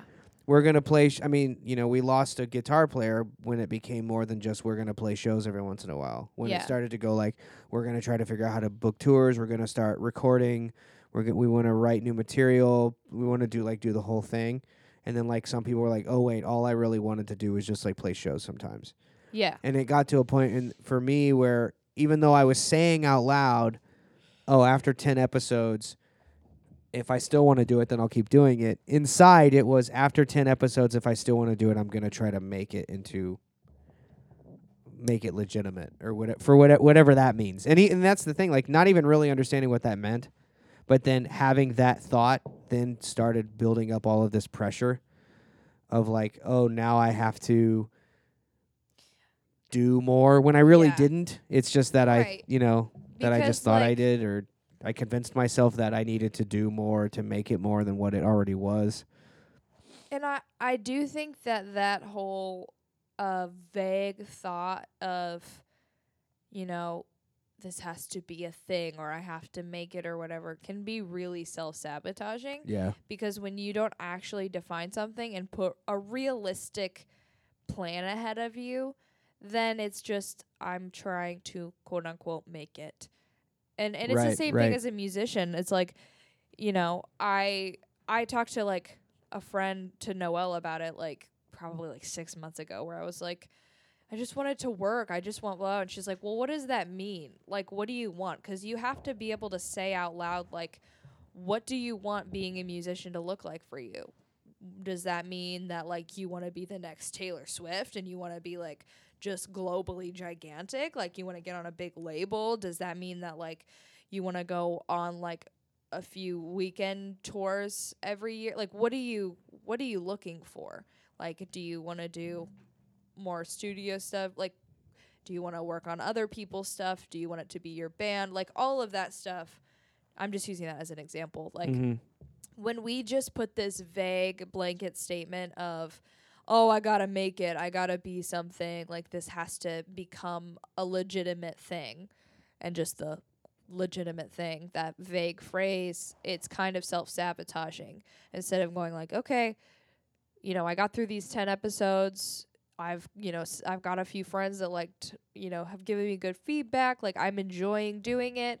So like what does the next 10 episodes look like Right. you know what is the goal for the next 10 uh, you know do i get an instagram like i- instead of like jumping onto like oh my god i have to get ads and i have to get on to like Well, no, but but even the like like even it's just like it's like oh let's just say I open an Instagram I I do an Instagram account for the podcast. yeah It's like okay cool so now if I'm out somewhere and I think of something to put on the podcast to put on the Instagram now I gotta like change which account I it's like oh oh, you gotta this your this thumb funny down and press this funny button. yeah this funny video or clip or picture now I have to decide which one I want to post which account I want to post it to and it's just like uh, like even just that little thing is just like oh fuck off. Like I don't want to even that part of it is like god I don't want to do any of that. And but then it's, it's like okay well then you know that's why that's why up until this point it's just been I'm going to talk about my next episode of my podcast on Well, my own Instagram Yeah, and that's the thing. It's like maybe you don't. Maybe you don't have to. Not every podcast has their own Instagram. So maybe the choice is like I'm promoting my podcast on my Instagram. Well then like talk about it, promote it on your Instagram. I'm not saying Yeah, like yeah, you yeah. have to post about it every day, but it's like decide I think it's about like deciding the direction you want to go in and actually going in it. Cuz like obviously if we were to use the social media thing, it's like you know, not every not every podcast has an Instagram. Sometimes it's just like the person's the person is the podcast, so they promote it and they gain a following. But then it's like you have to decide that that's what you're doing. yeah You know, yeah I think it's more of just like making the decision. but anyway, so like that's I think that's been the the the big thing with me is like some somewhere along the way, and I don't know if I could like pinpoint it down to the uh, actual like thing. It this whole thing became I put too much pressure on it on a thing that that initially was a no pressure thing. It was like the only no pressure thing I had Yeah, and that was the appeal of it to me for so long was the fact that it was like the only no pressure thing I had. mm-hmm. Do it when I want, do it with whoever I want, talk about whatever I want. If you don't like it, don't listen. Fuck off. The dream. the Yeah. dream thing. yeah, And then I wanted somehow it in my head it became well I have to do more to make this a thing, whatever that means yeah, and then when that started to happen then it stopped being it stopped being as enjoyable and it became Mhm. ooh this would be a good episode of, this would be a good thing to talk about on the next episode so let's not talk about it until then or you know like um but yeah anyways going going back to what you're saying like as far as like the when when you were talking to Noel and it was like do you want to make it or whatever like what does Yeah. that look like literally all I want literally all I want is to just not have to work a day job yeah, whatever whatever the thing is that I do, I just don't want to have to work a day job. That's it. That's all. That's that's is that so much now? like, Like if I was, we've we've talked You about know, it before. if too, we like, just we were made just a making what we solid- make now, yeah, but we got to do Yeah. the things that we like doing. yeah. It's like cool, done. Like if we Rest could, of my life. like we could Sold. live, we could live on a solid fifty-five k a year between the two of us. I mean, Scary though. Did it? w- Hey, that's about that's close to where we are now. what do you? I would okay. say it doesn't matter. The point Whatever is, the point is. the point is if we made close to where we are now i would even i would even settle for less than what we make now because the expenses that we wouldn't have to to spend to go back and forth to work every day. you know what I'm saying? Like yeah. point is like, you know, low middle class. Low middle class. yeah. Like for the rest of my life and just not have to work for somebody else. Like Yeah. that to me is a success. Yeah. That to me is a 100% well, and success. I've, I've heard so many like comedians talk about it when the question is asked of like when do you feel like you made it when I got to quit my job. yeah. It's not about being I don't think it's about being glamorous. I think it's about Yeah. being able I mean for some people it is. But I for me it just feels like I want to do something that matters to me Yeah. and not work for somebody else in a job that I don't really care about. Well, and, th- and this is the this is the reason why like I hold you in such high regard when it comes to like cuz you're like I'm just like wasting my time or like my life like I don't want to I don't want to waste like the prime years of my life and blah like all the legitimate concerns that everyone has, Yeah. you know. But it's like like I don't know if I can make you understand how insanely valuable it is that at 22 years old you already know that what you want is to do something that matters to you for the rest of your life. and you what do you see but uh, yeah, What if I'm what if I wake up tomorrow and I'm like well yeah n- no but my point is is like you're not like people when I was 22 like people that you know that are 22 now like the the the thing is well I have to do I have to do something so that I can get a good job so that I can make money so that I can buy things so that I can do yeah and it's really hard not to fall into that but then when you when you get all existential about it and you're like oh so i'm just going to get a job that gives me money so that i can get stuff so that i can work so that i can live so that i don't die right like exactly then where is any sense Exactly. of fulfillment coming from Right. from and then like you know we even talk about it's like you know this is a whole other bunny trail but it's like I, I never want to would I would never want to have a kid unless I felt like I had solidified something for myself because Yeah. I would never want to fall into the like tr- easy to fall in trap of like identifying yourself with your kid. dude i would f- like I, I don't think that i that i would survive like honestly i don't think i'd make it if my motivation for living every day was was and and that's and i don't mean this in a selfish way at all like like you know we've we've talked about this so many times before it's like i'm not against having kids Yeah. i'm against bringing a kid into this world and having and them having a parent who is emotionally unavailable because he's emotionally unfulfilled yeah. like like if i quote unquote made it which is quote unquote just not having to have a day job and just doing something that matters to me i'd totally be okay with having a kid Yeah. like it's it's it's the fact of like like if i have a kid my prime directive in life is now to keep that kid alive if that's my prime directive in life then i'll do anything to make that happen which means that i will be doing i will be living an unfulfilled life of doing things that i don't enjoy yeah. To Yeah. keep and it, then it's just like all I've done is perpetuate the same fucking cycle, Cycle. of kids that are that are emotionally um, neglected. Yeah. You know, because it's just like you know, dad comes home from work every day and he's tired and he has nothing, no energy or effort to give to his kid because he's been slaving away all day to keep food on the kid's table and can't actually be there for them. Like or I don't. mom is like obsessively in love with you because you're you're the only thing. Yeah, you're the yeah, yeah, and and then your parents are just with. vicariously then then you're just living vicariously through your children because you're the one slaving away now trying to live out your own life fantasies that you never got Through for them. yourself. So you got to so you got to do it through your kids to gratify all of the hard work that you've been doing for for them. It's like well, and that's the thing. It's like if I were to have a kid, I would want to be able to show them. I would want to, by example, be able to show them that it's possible to have a meaningful existence. right, and it and not be because like- of them. Yeah, and and it to not be like you have to be a musician too, but for them to see like, oh, like my mom found this thing that's really fulfilling to her and actually like made it happen and made it work. So like I can I can find something that I'm passionate about and have a meaningful existence and I don't have to just like go fall into the assembly line of th- of the world and just like Yeah. live in this cycle of nothingness. Right. You know? And and so that's like just like where where I'm at now is like I can't. I I we should probably wrap up into this mostly because I'm starving. How long have we been talking? Two hours. Okay, yeah, so that's probably good. Um, I made, I put pressure on the podcast to become something, and that's what shut me down. I think more than anything else. I think that's what shut me down. So what's the correct alternative?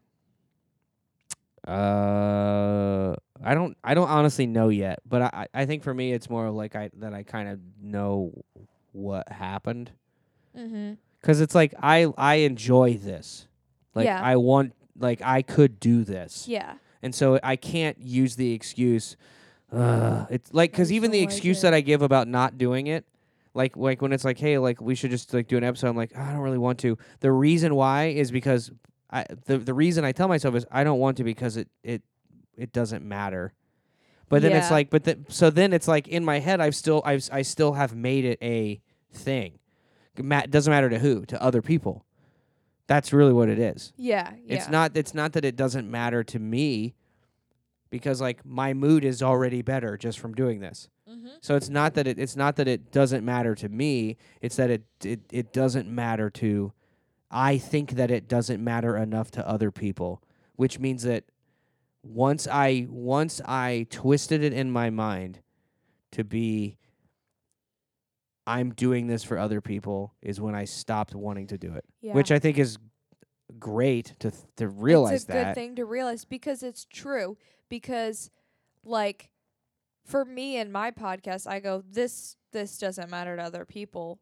Well, I've I've put out eight episodes, so of course it doesn't matter to other people Right. yet. no one's Like, even heard of it. No one's heard of it. Nobody knows about it. So like it. Ha- It's called The Local Fraud. It's on iTunes. you should you. subscribe. well, is it The Local Fraud it's or the local yeah, fraud. The Local Fraud? um. It's really good. She she only talks to uh people that we meet in the um uh independent music scene and uh we just talk about like she just like talks about like creative stuff like they talk about their influences or the albums that they're into things like that and i've been on like two episodes but usually i only come on if it's like just for funsies or whatever so but it's like a really good show and it took forever to get on itunes but now it's on itunes Now it's so the six of you that subscribe to this that don't know, you should go to the local fraud on Apple Podcasts and subscribe to Bell's podcast. Oh, thanks. So, anyways, Yes. Yeah. Thank you. yeah, Yeah, basically, like what I'm trying, my closing statement on that topic is like, of course it doesn't matter to anyone else. like my Right, thing right. doesn't matter to anyone, like because it has to, it has to at the core be about mattering to you mm-hmm. because it's egotistical of us to think that the second we start something that we we're gonna have hundreds of people that are gonna care about it. It's not gonna matter to hundreds of people until you invest into it, and that sucks, but it's how it is. yeah, yeah, yeah, yeah.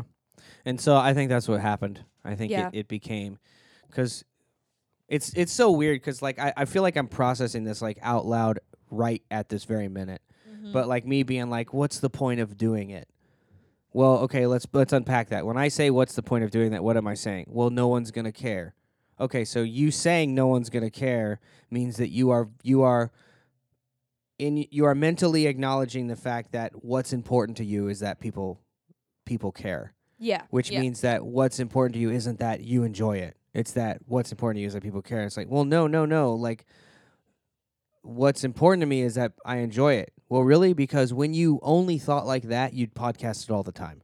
yeah, And then when you stopped podcasting regularly, it was because you were more focused on whether or not people cared about it yeah, and it's it's like somewhere inside of me there is the there there is the real is like the understanding of like doing things to get other people to care about it fucking sucks and I don't want to do that.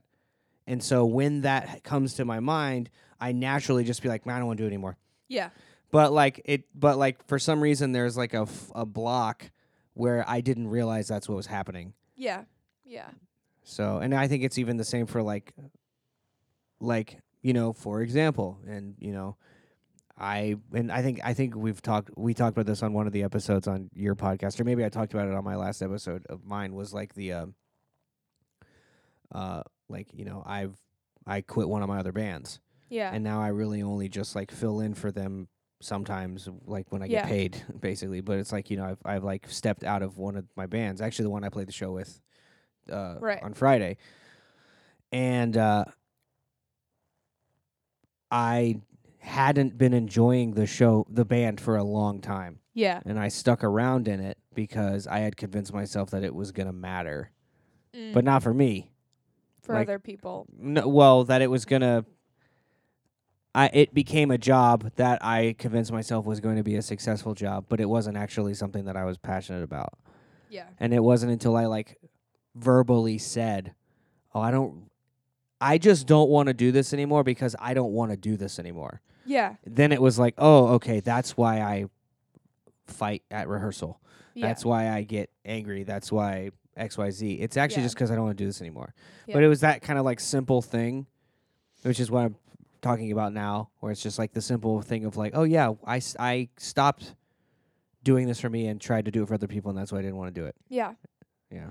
And and huh, I think that's so simple. You know that kind of yeah, thing. but it's it's so simple, but it's hard to figure out. And I think that's what like recently I feel like I had a depressive dip with music, and I think for me it's 'cause I started to get too wrapped up in the whole like industry side of like the networking shit, right. and I felt like I was losing my I was losing the passion of everything, and I had to like I feel like I had to go back to the beginning of when I started songwriting and I could uh sit in my bedroom or and and write some sad song or whatever. Like I had to get back to that feeling Yeah, of yeah, like yeah, yeah. I'm just here writing this song and I'm not worried about what's going to happen and I'm not I'm not obsessing over like what are people going to think of this lyric or you know it's just like I'm sitting here and I'm making the thing cuz I love it and you have to be able to step outside of the whole Yeah, people bubble yeah, yeah. in order to care about it again. So there you go. Beautiful. There it is. When you do stuff for other people, that's when you burn out. yeah. Like with anything. Yeah. You have to be getting you have to be getting something from it. Yeah. It's almost kind of very similar to like a codependency thing.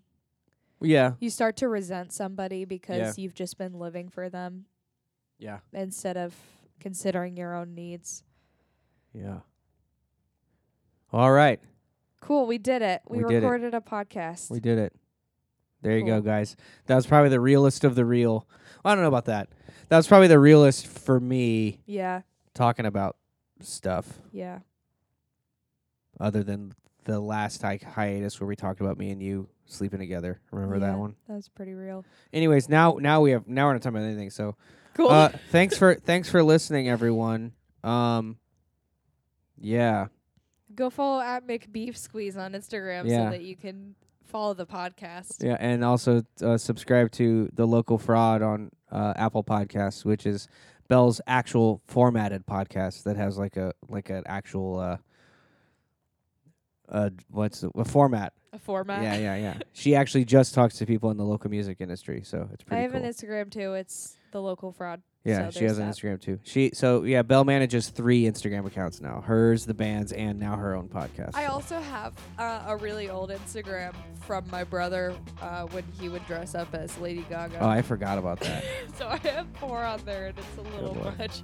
Okay, cool. Anyways, thanks for listening, everyone. I appreciate it, and actually, I thank you if you listen. But actually, I just feel good because I like said it all out loud. So like, fuck you if you're not if you didn't even listen. But well, if you they did- couldn't hear you fucked up because they didn't listen. oh, it's true. But yeah, if you did listen, uh, uh, thanks. I hope something you got something out of it or whatever. Uh, can we just can you just turn it off now, please?